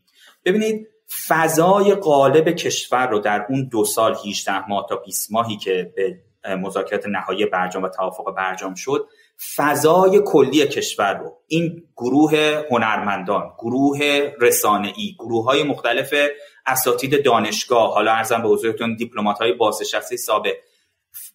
اگه search بکنید می‌بینید تو مصاحبه ها اینهای مختلف اون روزها در روزنامه های مختلف شرق و اعتماد و اینها که آقا هر توافقی بهتر از عدم توافق. بچه ها بدوین. هر توافقی بهتر. ببینید همونطور که گفتین دیگه اصلا PhD و اینا نمی‌خواد. ماها ایرانی ها تو چک و چونه زدن موقع خرید خوبیم. حالا من خواستم میگم خانما بهترن چون خانم من خیلی تو این زمینه بهتر از من هستش حتما. ولی گفتم الان دوستان میگم مثلا مسئله رو چیز نکن جنسیتی نکنید ولی ما کلا ایرانی ها فروشنده خریدار میریم چک و چونه می‌زنیم. شما اگه همینجور بدوی بری توی فروشگاه برگردی بگی چی بگی آقا من اون لباس و هر چی بدی من می‌خوام. من اونو بده ببرم خب یارو ده برابر قیمتش به شما میگه شما می‌گیری میای بیرون. اما شما می‌بینی میگی نه حالا من اونو نمی‌خوام مغازه بغلی هم داره حالا من اینجوری حالا می‌خوام برم بیرون یارو میاد دنبالت حالا. ببینید دیگه مذاکره حالا نمی‌خوام مثلا بریم پی رو بگیریم این یه چیز معمولیه. شما از این ور مدام داری امتیاز میدی. شما از اول خودتو بازنده بردی تو رقابت. من همام حرفم در مورد این روند مذاکرات که به اون جهان بینی مربوط بود همینه. شما اصلا آقای ظریف آقای روحانی مذاکرات در موقع خوب بود تصمیم نظام بود. اصلا قبل از اینکه دولت شما بیاد سر کار تو عمان قرار شد مذاکرات بشه. اصلا شما می‌خوای به نتیجه برسی. من در نیت آقای روحانی آقای ظریف نمی‌خوام شک ایجاد کنم. اما این روندی که تو شروع کردی به شکست میانجامه. مهم نیست ترام میآید یا کسی دیگه. تو روند نوع مذاکره که گذاشتی با روندی که آمریکایی گذاشته سر تا پا فرق می‌کنه. حالا ما تو مجلسشون هم میریم که شما ببینید این که حالا بحث رسانه و فلان بود. حالا میریم تو بخش چی؟ تو بخش آفیشیال تو بخش حکومت. اینکه حکومت چجوری باید چکن بالانس بکنه به پای که اینا نرن هر کاری بکنن. ولی ببینید این تفکر که ما الان چند تا مثالش رو زدیم و خیلی مثال های دیگه داره ما رو از اول بازنده کرده بود. و این مهمه که ما در آینده یاد بگیریم. برای مذاکراتی که الان احیای برجامی یا مذاکرات مذاکرات آینده نباید این اشتباهات داشته باشه. من نکته آخر بگم. خیلی سر همین مذاکرات احیای برجام اصرار شد در داخل همین شبکه‌ای که شما تو کلاب هاست گفتین اینها. هر شب می اومدن گفتن آقا قرارداد موقت بودی بودی قرارداد موقت. چه زمانی که اون 5 6 ماه آقای آخر آقای روحانی بود. چه زمانی که دولت آقای رئیسی اومده بود سر کار. و این حربه قرارداد موقت مثل قرارداد موقت ژنو یک سال آذر 92 یه حربه بود. یه حربه بود برای اینکه در واقع اون اهرم های ایران رو از دستش بگیرن و دوباره در واقع یک قراردادی بدتر از برجام رو به ایران در واقع مجبور کنن ایران بگیره اون قرارداد. بسیار حالا ما قبل از بریم کریو ببینیم یک نکته رو فقط بگم. من گفتم که سعید لیلا اشتباهن عذر می‌خوام از همگی. سعید زیبا کلام سعید زیبا کلام که از دلواپسان بود از نیروهای انقلابی و ادارتخواه از نزدیکان سعید جلیلی و برادر دیگر صادق زیبا کلامی که غربگراسی برادر غربگراسی برادر انقلابی سعید زیبا کلام گفتش که ما در دنبال مسجد میگشتیم و در نجف آباد یه مسجد بود فقط تونستیم پیدا کنیم همه جا ما رو ممنوع التریبون کردن عذر می‌خوام از اینکه این رو اشتباه گفتم معذرت می‌خوام If we ratchet them up and get our allies to ratchet those sanctions up, you can bring Iran to its knees where it cannot financially function. That's how to do it because it's, it's proved that it's been done. Let me just tell این مال چه سالیای عزیزی این من فکر کنم 2015 است. فکر می‌کنم قرارداد برجام مثلا چند روز امضا شده. حسم اینه مال هم جولای 2015 هستش. و من قبل از اینکه این ادامهش بدین چون یه تیکه الان که جواب داد متوقف کنید در بحث اقتصادیه بعد ادامهش بعدش ببینیم ببینید در طول اون 18 ماهی که ما مسئولین ما می‌رفتن مذاکره می اومدن استقبال می‌شد ازش اینا که حالا بعدا می‌خواید بذارید حتما عکسش استقبال خودجوش مسئولین آمریکایی که وقتی برمیگشتن کشور خودشون مدام باید می‌رفتن توی چه دو تا مجلس دارن می‌دونین کنگرهشون دو تا مجلس داره یه دونه هاوس داره مثل مجلس نمایندگان ما یه دونه سنا داره. باید می‌رفتن تو کمیته های اینها به صورت آنلاین جلسات بعضی 6 7 ساعت من خودم اینا رو آنلاین می‌دیدم از تو یوتیوب و کانال دیگه میزن 6 7 ساعت یعنی یارو من دو بنده خدا دستشویی نداره نمی‌خواد بخوره کاری نمی‌خواد 6 7 ساعت باید جواب می‌دادن به چیز. نه فقط ایشون آقای ارنست مونیز بغلش میشه آقای جکوب لیو اگه اشتباه اسمشو نگم Treasury Secretary اون وزیر خزانه داریشون میومد میشه حتی در بعضی از جلسات آقای اشتون کارتر وزیر دفاعشون میومد میشه تا اینا در مورد روند مذاکرات بتونن پاسخگوی نمایندگان باشن. تو کشور ما وقتی شروع شد رو من حالا بعدا میگم تو لوزان این اتفاق افتاد. یعنی وقتی کار تموم شده. ولی این اتفاق جالبه. حالا این سوال جواب این سوال جواب اینجا خیلی مهمه. این جوابی های جان کری میده. حالا ترجمه کنیم برای مخاطبان. گفته میشه که بله. این سناتوری که هستش اینجا این سوال رو می‌پرسه. میگه که شما اگر فشار اقتصادی رو می آوردین ایرانی ها به زانو میافتادن و همه چیز رو قبول می‌کردن. financially unfunction می‌شدن یعنی دیگه از نظر اقتصادی هیچ کاری نمی‌تونستن بکنن و مجبور می‌شدن هرچی بخواین قبول کنن. چرا شما باهاشون می‌خواید مذاکره کنی؟ این کاری بود که ترامپ هم می‌خواست بکنه. حرف ترامپ هم بود. حالا ببینید که آقای جان کری جوابش چیه. Ask the people who spent a lifetime following Iran very closely whether or not they agree with your judgment that an increase in sanctions will in fact bring Iran to its knees. They do not. They do not believe there is a capitulation theory here. And, and, and you will not sanction Iran out of its commitment to what it has a right to. Iran is an NPT country. There are 189 of them. And we have a right to protect the American citizens from this disaster, this country having nuclear exactly power. And sanctions have worked. Are you going to retract any statements made by uh, Secretary Liu and anyone else that says it has crippled them? It'll take well, years let, for them to get let, surfacing again? Congressman. ببینید اینجا آقای جانکری جواب جالب میده میگه که شما آقای سناتورها اگه برین از اینتل کامیونیتی ما بپرسین یعنی از اون در واقع گروه حالا جاسوسی CIA و تمام اون 16 نهادی که کار چیز می‌کنن کار جاسوسی اینا می‌کنن و میگه از کسانی که تمام زندگیشون رو وقف مسئله ایران کردن اگه برید از اینا بپرسید به شما خواهند گفت که sanction تنها و تحریم تنها هیچ وقت ایرانی ها رو چیز نمی‌کنه رو زانو نمیاره و ایرانی ها رو مجبور نمی‌کنه که حرف شما رو گوش بدن بلکه عوامل دیگه ای دست به دست هم بعد اون اون می‌پرسه که در واقع شما چجوری می‌خواید جلوی بحث هسته ای ایران رو بگیری و ایران ایران nuclear power داشته باشه ایران قدرت هسته داشته باشه؟ یه تهدیدی برای ما میشه و میگه در حالی که در واقع cripple شده بود economy شون یعنی در واقع اقتصادشون از بین رفته بود داغون شده بود و اینها. و این حرفیه که آقای Secretary of Treasury زده آقای همین جکوب جک لو زده. خب که الان برمیگرده به جک لو جک لو میگه من نه این من این حرفو نزدم من یه جور دیگه این حرفو زدم. خب حالا ادامهش اگه ببینیم. And anyone else that says it has crippled them it'll take years for them to get surfacing again? جمله حالا جمله که اینجا جالبه جمله crippled them خب همون جمله که میگه فلجشون کرده. cripple کسی که روی ویلچر نشسته. خب اینو باز برگردیم به اون عکس هایی که از ظریف بود. خب دقیقا چون ظریف هم باز crippled وقتی که روی ویلچر نشسته بود و میگه که این تحریم ها واقعا اقتصاد این را فلج کرده. Congressman, if you're going to quote me, let me speak for myself.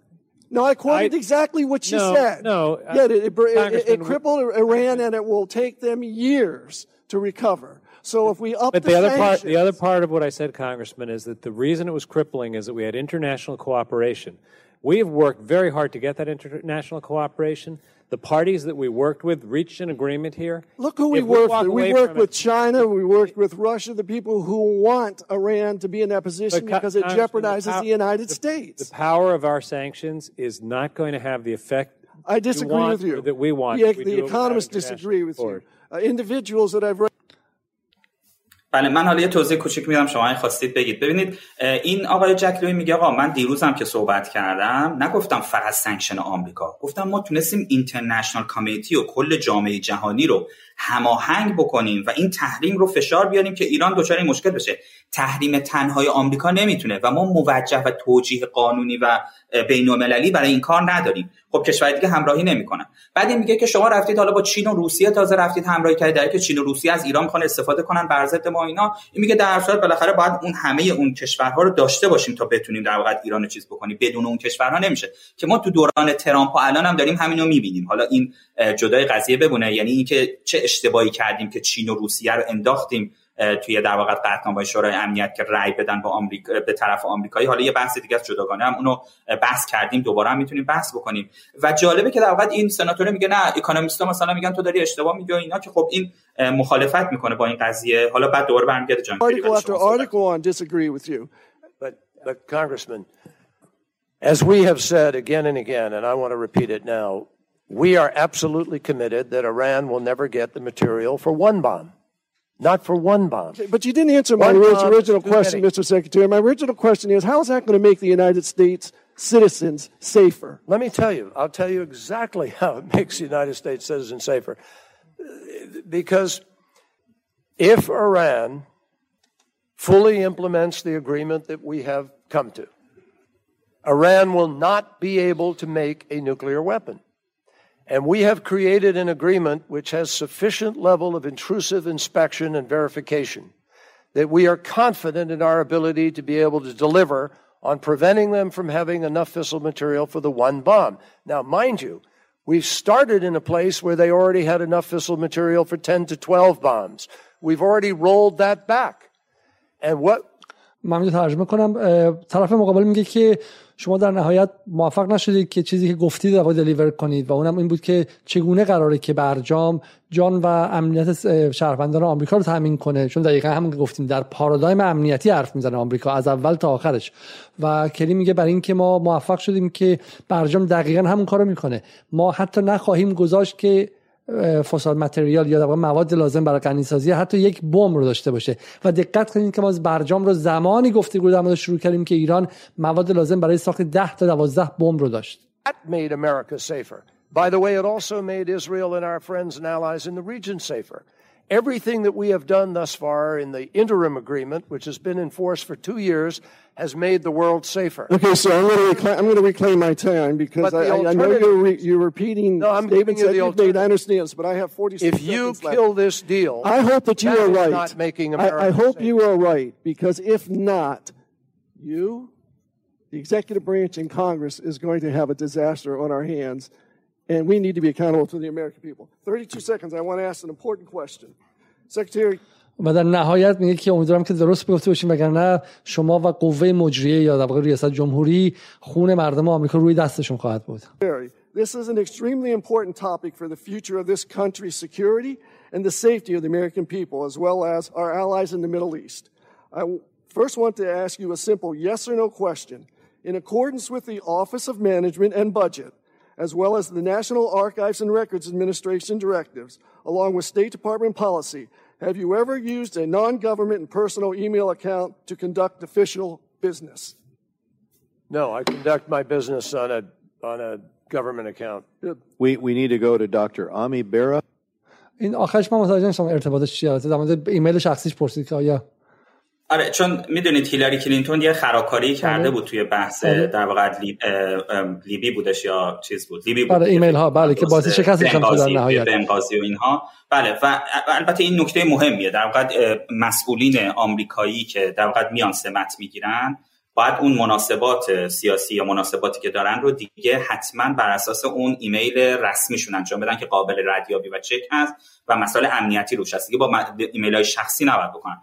و خب یه نکته مهمی که در مورد این افراد می‌گفتن این بود که مثلا اینا پشت پرده با مثلا تیم ایران یا مثلا فلان دارن دامادش ایرانی ایرانی تبار اینجور چیزا می‌خواستن مطمئن بشن. یعنی شواهد رو بگیرن این مثلا اقرار رو ازش بگیرن که تو اگر کاری با کسی کردی تو این حوزه این از طریق آفیشیالت بوده که قابل پیگرده. تو از طریق چیز شخصیت نکردی که از نظر امنیتی هم می‌تونه لو بره یا می‌تونه هک بشه. و اگه مثلا بعدا مدرک گیر آوردن بتونن سرش خالی کنن. حالا این در مورد چیز؟ یه نکته خیلی مهم تو این بحث که حالا تازه من فکر می‌کنم ما قسمت خیلی ملوشو چون نکات مهمی داشت گذاشتیم.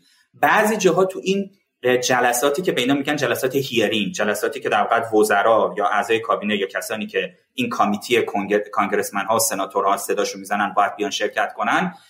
بعضی جا دعوا شد. اصلا تو اینا مثلا دعوا میشه. میپره تو حرف این. اینجا هم چند جا دیدین؟ پرید تو حرفشو باهاش مثلا با رفتار خیلی خوبی چیز نکرد. یعنی کانگرسمن و سناتورهای آمریکایی نماینده های مجلس اینا وزرا رو که میارن تو جلسات به سلابه می‌کشن و اینا باید جواب بدن بهشون.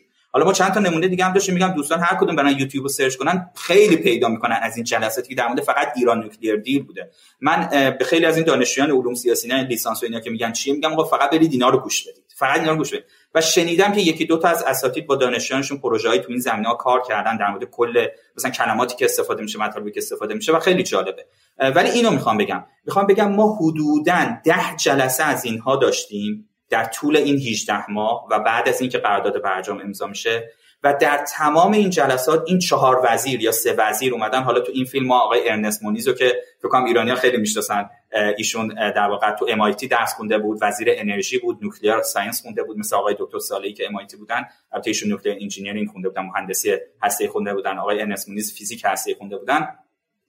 که ایشون هم میاد جواب میده و خیلی یه نکته جالب دیگه من بهتون بگم وقتی که صحبت از مسائل فنی میشه آقای جانکری و آقای این جک لیو که مسئول تریجری دپارتمنت هست وزارت خزانه داری میگن مسائل فنی رو آقای جواب ارنست مونیز وقتی مسائل سیاسی میشه میگن آقای جانکری فقط جواب میده. وقتی مثلا از آقای جانکری در مورد مسائل اقتصادی و مسائل مثلا تحریمی و اینا می‌پرسه میگه کسی که باید جواب بده اینو وزیر خزانه داری. و شما می‌بینید چقدر قشنگ این کارها رو تقسیم کردن. حالا میگم چون وقت نداریم 6 ساعت بخوایم واسه دوستان بذاریم و تحلیل کنیم. اما نکاتی که از این جلسه می‌خواستیم بگیریم یکی این بود که همونطور که آمریکایی‌ها فهمیده بودن تحریم به تنهایی جواب نمی‌داد. تحریم اونها تا زمان اوباما که روی بحث هسته‌ای ایران و بحث نظامی ایران بود این دوتا ایران پیشرفت کرده بود تو صنعتش. تو صنایع دیگه و مسائل اقتصادی لطمه خورده بودیم. من نمی‌خوام بگم لطمه بود ولی هدف اصلی که ایستایی اینها بود ایجاد نشده بود. بنابراین جنگ هم که ما جلسه سوم در مورد جنگ خیلی صحبت کردیم. بنابراین رو آورده بودن به دیپلماسی و به این نماینده داشت می‌گفت می‌گفت آقا زمانی که ما برجامو شروع کردیم همونطور که شما گفتین اونها مواد لازم برای ساختن 10 تا 12 بمب رو داشتن. ما الان به جایی رسوندیم تو برجام که اینها اگر هم بخوام برن سمت بمب یک سال و نیم طول می‌کشه برای داشتن یه بمب و در این یک سال چون ما نظارت کامل روی سیستم روی سیستم انرژی هستی ایران داریم از صفر تا صدش جامعه جهانی اینو می‌تونه بفهمه و می‌تونه زودتر در واقع در مقابلش واکنش نشون بسیار خوب. خب ما اصل بحث رو انجام دادیم. ولی نکته رو دقت کنید که این رو باید مقایسه کنید. بالا ما گفتیم که فقط بحث ظریف و روحانی نبود بحث کلیت ساختار بودش. و ما دو بحث خیلی مهم داریم اینجا. که نقش خود آقای خامنه ای چه بود در این قضیه؟ و دوم اینکه نقش نقش بقیه نهادها چه بود؟ نهادهایی که باید چکسن بلنس رو انجام می‌دادن یا به عبارتی مهار چند جانبه می‌کردن. مجلس ایران در عرض 20 دقیقه قضیه رو تصویب کرد. درسته؟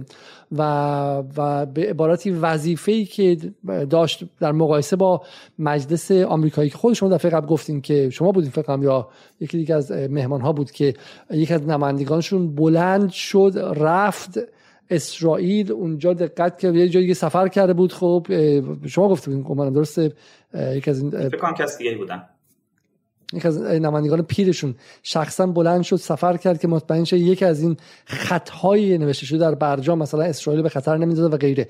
و مجلس ایران رو کلا نه درسته. فیلمشو خودمون گذاشته بودیم. در جلسات برجام بازخانی برجام نبود. در اون دو جلسه بود که اول از همه با هم داشتیم. درست. و, و, و مقایسه کنیم با مجلس ایران که می‌تونست این کار رو انجام بده و کلا هست شد. حالا این نکته خیلی نکته مهمیه.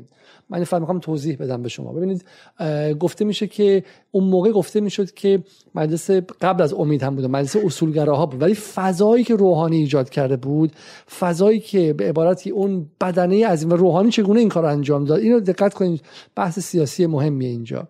ببینید مجلس ایران قبل از مجلس امید. مجلس امید در اسفند 1394 بعد از برجام شکل گرفت. وقتی که دیگه بدنه روحانی خیلی فربه بود. اما ببین روحانی چه کار کرد؟ چگونه برجام رو تونست به عبارتی عملی کنه؟ روحانی یک بلوک سازی خیلی منسجم کرد از نیروهای داخل قدرت ایران. برجام به هیچ وجه غربگرایان مقابل انقلابی ها نبود. این اشتباه اگر فکر کنید. روحانی رفت از داخل اصولگرایان یارگیری کرد. از بخش از هیئت متلفه و بازار ایران که به خاطر کارهای احمدی نژاد متضرر شده بودن یارگیری کرد. از اصلاح طلبان که یارگیری داشت. از بخشی از اپوزیسیون معتدل یارگیری کرد. یکی از سخنگویان برجام در بی بی سی همین امثال فرخ نگهدار رو به شکلی آقای مسعود بهنود و بدنه اینجوری بودن. بدنه رفسنجانی هم که با خودش داشت کارگزاران که اصل قضیه بود اما از حوزه علمیه از بسیاری از مراجع یارگیری کرد از بخشهای سنتی جامعه یارگیری کرد از داخل بیت رهبری آقای ولایتی رو با خودش داشت آقای خرازی رو به احتمال خیلی خیلی زیاد با خودش داشت آقای حجازی رو با خودش داشت شمخانی رئیس شورای امنیت ملی رو با خودش داشت. برای همین عملا 80 درصد بلوک قدرت رو همراه خودش کرد. این چرا فهمش مهمه؟ فهمش به این نظر مهمه که بلوک بندی که روحانی کرد به واسطه روحانی رفت گفت آقا همه کسانی که از این چهار سال دوم احمد نژاد متضرر شدید بیایید من به خونخواهی بیام برای شما. خب روحانی خودشون مقابل احمد نژاد اونم احمد نژاد به شدت دیوایسیو یا انشقاق دهنده و دو قطبی ساز دور دوم تعریف کرد و تونست خیلی ها رو همراه خودش کنه. درسته؟ حالا من از آقای عزیزم می‌خوام نظرشو بده. برای همین خیلی بلوک سفت و محکمی بود. میگم حدودا 80 درصد بدنه بورژوازی قدرت اقتصادی قدرت سیاسی قدرت فرهنگی بخش حوزه علمیه و غیره رو همراه خودش کرد. این شاید برای این مهم باشه که بفهمید که چرا آقای خامنه ای که به ذات خودش از روز اول رهبریش رهبری موازنگر بوده نه رهبری که حرف آخر بزنه. چون آقای خامنه‌ای به ذات خودش رهبری کاریزماتیک نبود. کسی که بعد از رهبری کاریزماتیک سازنده انقلاب بیاد هرگز نمی‌تونه خودش کاریزماتیک باشه. آقای خامنه‌ای همواره موازنه گر بود. برای همین شاید بتونید بفهمید که چرا آقای خامنه‌ای برای اینکه موازنه ازش رد نشه همیشه خودش در اونجا تعریف کرد که وزن دو طرف یکی باشه. برای همین آقای خامنه‌ای هرگز مقابل برجام مستقیم نایستاد نمی‌توانست بیستد. قدرتش نداشت که بتونه بیشتر از این که انظار بده و کار انجام بده بیسته. توانش همین بود. خب این نکته شما در نظر بگیرید. حالا می‌رسیم به مجلس. مجلسی که می‌تونست نقش مثبت داشته باشه به توان تیم مذاکره کننده اضافه کنه. چگونه؟ وقتی ظریف می‌رفت مذاکره می‌کرد داشت به امضا نزدیک می‌شد مجلس میگفتش که ما رأی نمیدیم. ما اصلا از NPT می‌خوایم بیایم بیرون. و ظریف هم می‌گفت آقا نگاه کنید من با این تندروها چیکار کنم؟ دست من نیست. در ایران نیروهای متنوعی هستن. همونطور که کری بارها به ظریف گفتش که دست من نیست. لابی صهیونیستا لابی فلان. ببینید تو خود ایران شما چقدر از لابی صهیونیستا میترسیدید؟ ازشون یه لولو خورخوره ساخته بودن. خب هیچکس تو ایران نگفتش که آقا اوباما رئیس جمهور زورش می‌رسه بره آخر اگزیکیوتیو اوردر امضا کنه. چرا؟ چون ازشون لولو خورخوره ساخته بودن. ولی از ایران نه. همین گفتن که نه نظام ایران دستور بدن انجام میده. و دقیقا اون اتفاق دردناک یکی از روزهای تلخ تاریخ جمهوری اسلامی تصویب 20 دقیقه‌ای برجام در مجلس بود دیگه درسته؟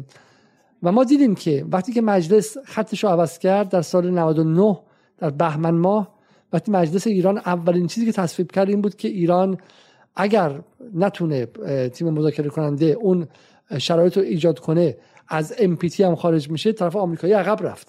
دقیقا وقتی مجلس در بهمن 99 همین مجلسی که توش سری نخاله هستش عذر می‌خوام اینجوری بگم نخاله های هست همون بحث سیانت رو که بحث خیلی مهمی بود به اون بدی انجامش دادن جامعه رو مقابل امر مهم گذاشتن. خرابکاری خیلی زیاد کرده این مجلس اصلا مجلس علیه السلام نیست. ولی یک کاری که براش تعبیه شده بود همین بود که بتونه بتونه اضافه کنه به وزن تیم مذاکره کننده نه اینکه همراه بشه با تیم آمریکایی.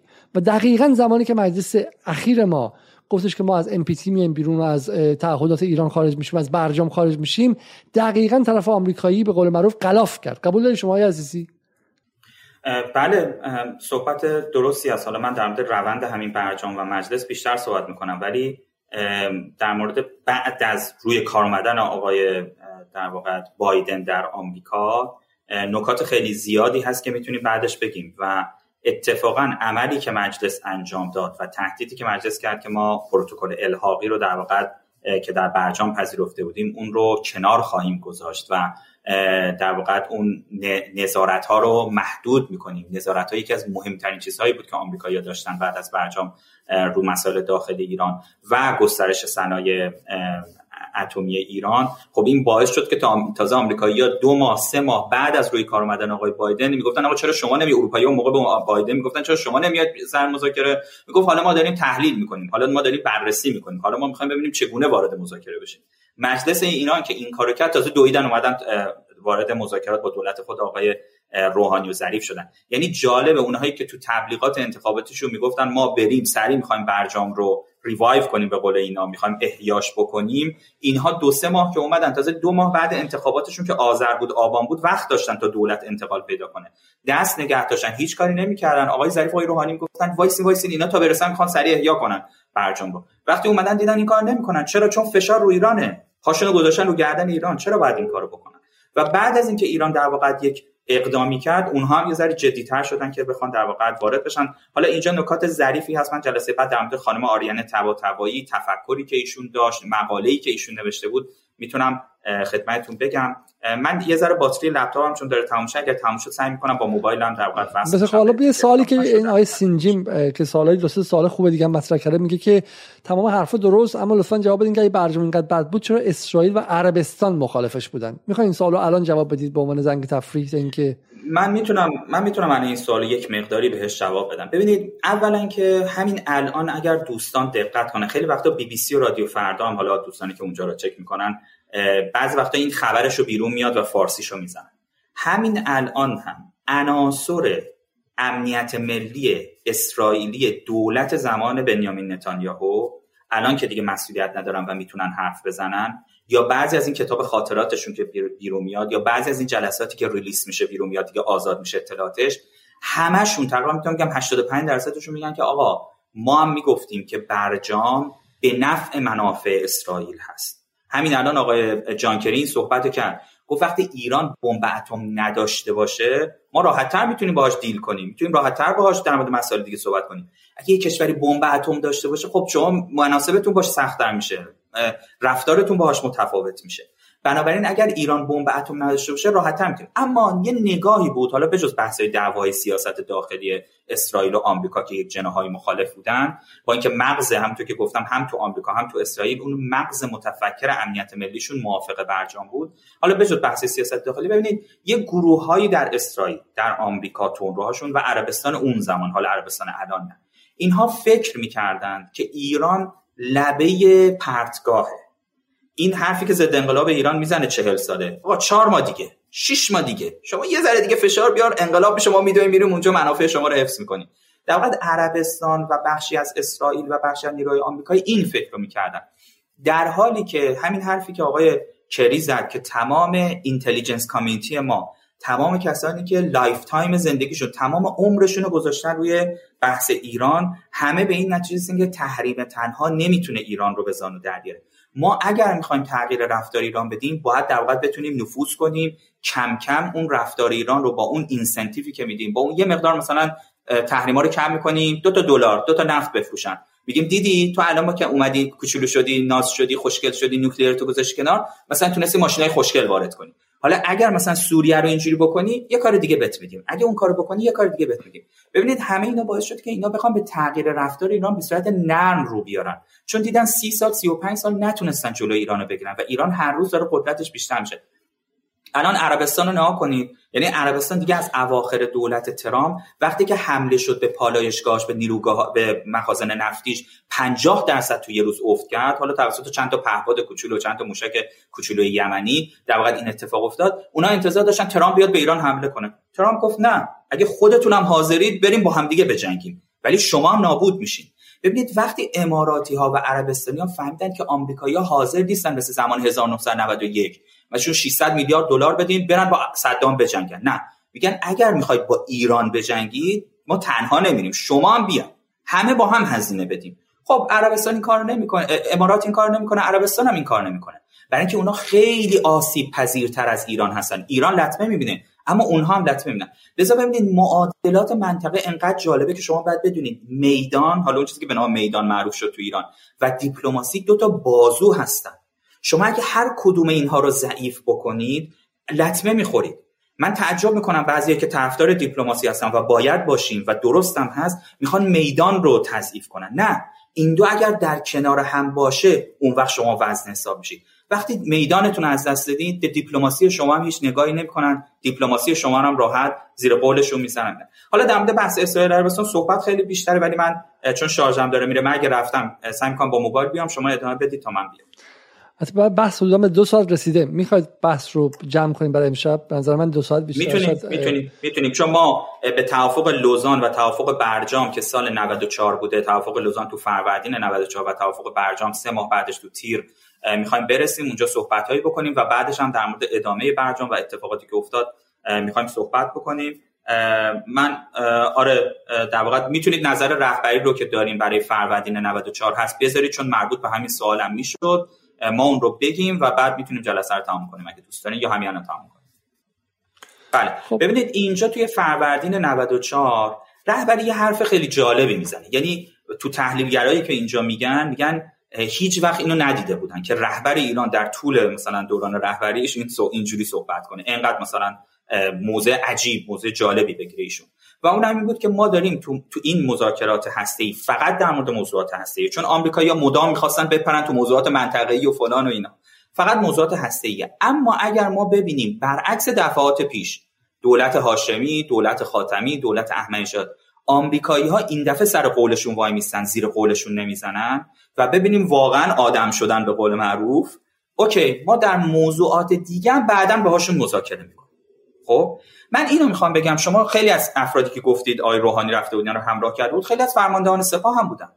یعنی فرماندهان سپاه و ارتش و نیروهای نظامی و امنیتی کشور یا سکوت کردن یا همراهی کردن. به خاطر اینکه اونها هم فکر می‌کردن واقعا قراره در واقع یک مشکلی رفع بشه و خب راحتتر بشه کار کرد چه در داخل کشور چه در امنیت ملی کشور. اما جالب شما بدونید هنوز برجام به نتیجه نهایی نرسیده و کامل نشده حرف از برجام دو سه زده میشه تو کشور که مسائل منطقه‌ای و ایناست. آقا وایسا یه سال دو سال وایسا این آمریکا داره چیکار می‌کنه؟ باشه اون عجله ای نیست میریم مسائل امنیتی هم میشه. ولی تو هنوز آمریکا رو در این مسئله آزمون نکردی می‌خوای بری اونجا.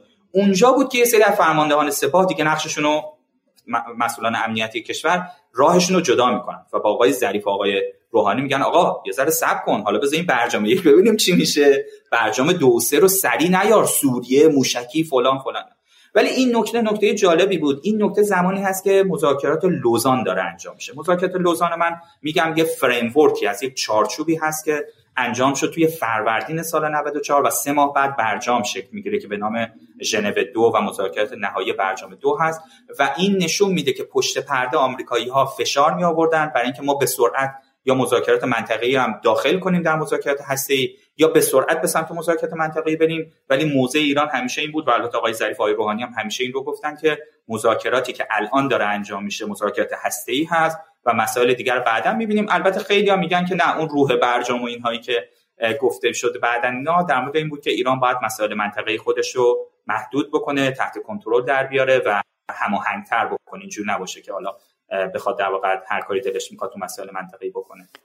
این هم به نظر من حالا اگر شما تحلیل دارین اینجا بفرمایید تا جلسات بعد. این نکته خیلی مهمی که هست که حالا بعد شما دو نکته میگی. ببین من میگم که حالا فضا خیلی سنگین بود. ما نباید تاریخ رو با اطلاعاتی که الان داریم بخونیم و فراموش کنیم که در اون موقع چی بود. در اون موقع فضا طوری بود که روحانی میگم هر روز انقدر احساس قدرت می‌کرد چون نیروی اجتماعی باش همراه بود. روحانی در دور دوم انتخابات سال 96 با 74 5 درصد مشارکت اجتماعی یه رأی خیلی خیلی بالایی آورد روحانی. درسته؟ واقعا مشارکت اجتماعی باهاش بود.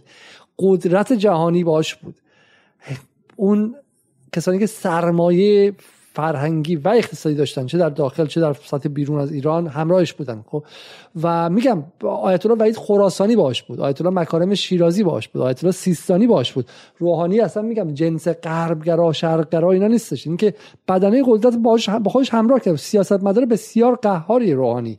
روحانی محمد خاتمی اینها نبودش. بسیار قهارتر. واقعا من میگم گمانم باز هاشمی رفسنجانی نداشتیم چه این فردی. با این تفاوت که هاشمی رفسنجانی یه عقبه انقلابی حداقل داشته و روحانی معلوم است از کجا یک دفعه وارد میشه. ولی بحثی که هست اینه که در اون شرایط انقدر خواسته مذاکرات بیشتر و نرمش های بیشتر ایران و گفته بود در مورد مسائل کلانتر بیشتر بود که میگم من گمانم که کسی نمی‌دونست مقابل اون بیسته. ببین جمله که آقای خامنه‌ای میگه اینجا اینه میگه اگر طرف مقابل از کشتابی های معمولی خودش دست برداشت این یک تجربه برای ما می‌شود که خیلی خوب پس می‌شود در یک موضوع دیگر هم با اینها مذاکره کرد. اما اگر دیدیم نه این کجتابی هایی که همیشه از اینها دیده این باز هم وجود دارد و کجراهی دارن می‌روند خب طبعا تجربه گذشته ما تقویت خواهد شد.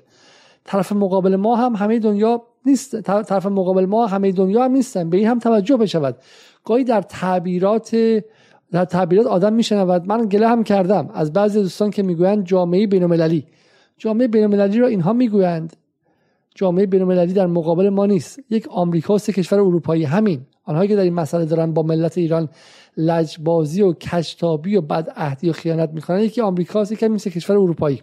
کسی دیگری در مقابل ما نیست. همین دو سال دو سال و نیم قبل از این در همین شهر تهران نمایندگان ارشد بیشتر از سال 50 کشور آمدن. حدود 50 رئیس کشور در تهران در جریان جنبش غیر متحدها که در تهران بود جمع شدن. مال دو سال پیش است. مال 100 سال پیش که نیست.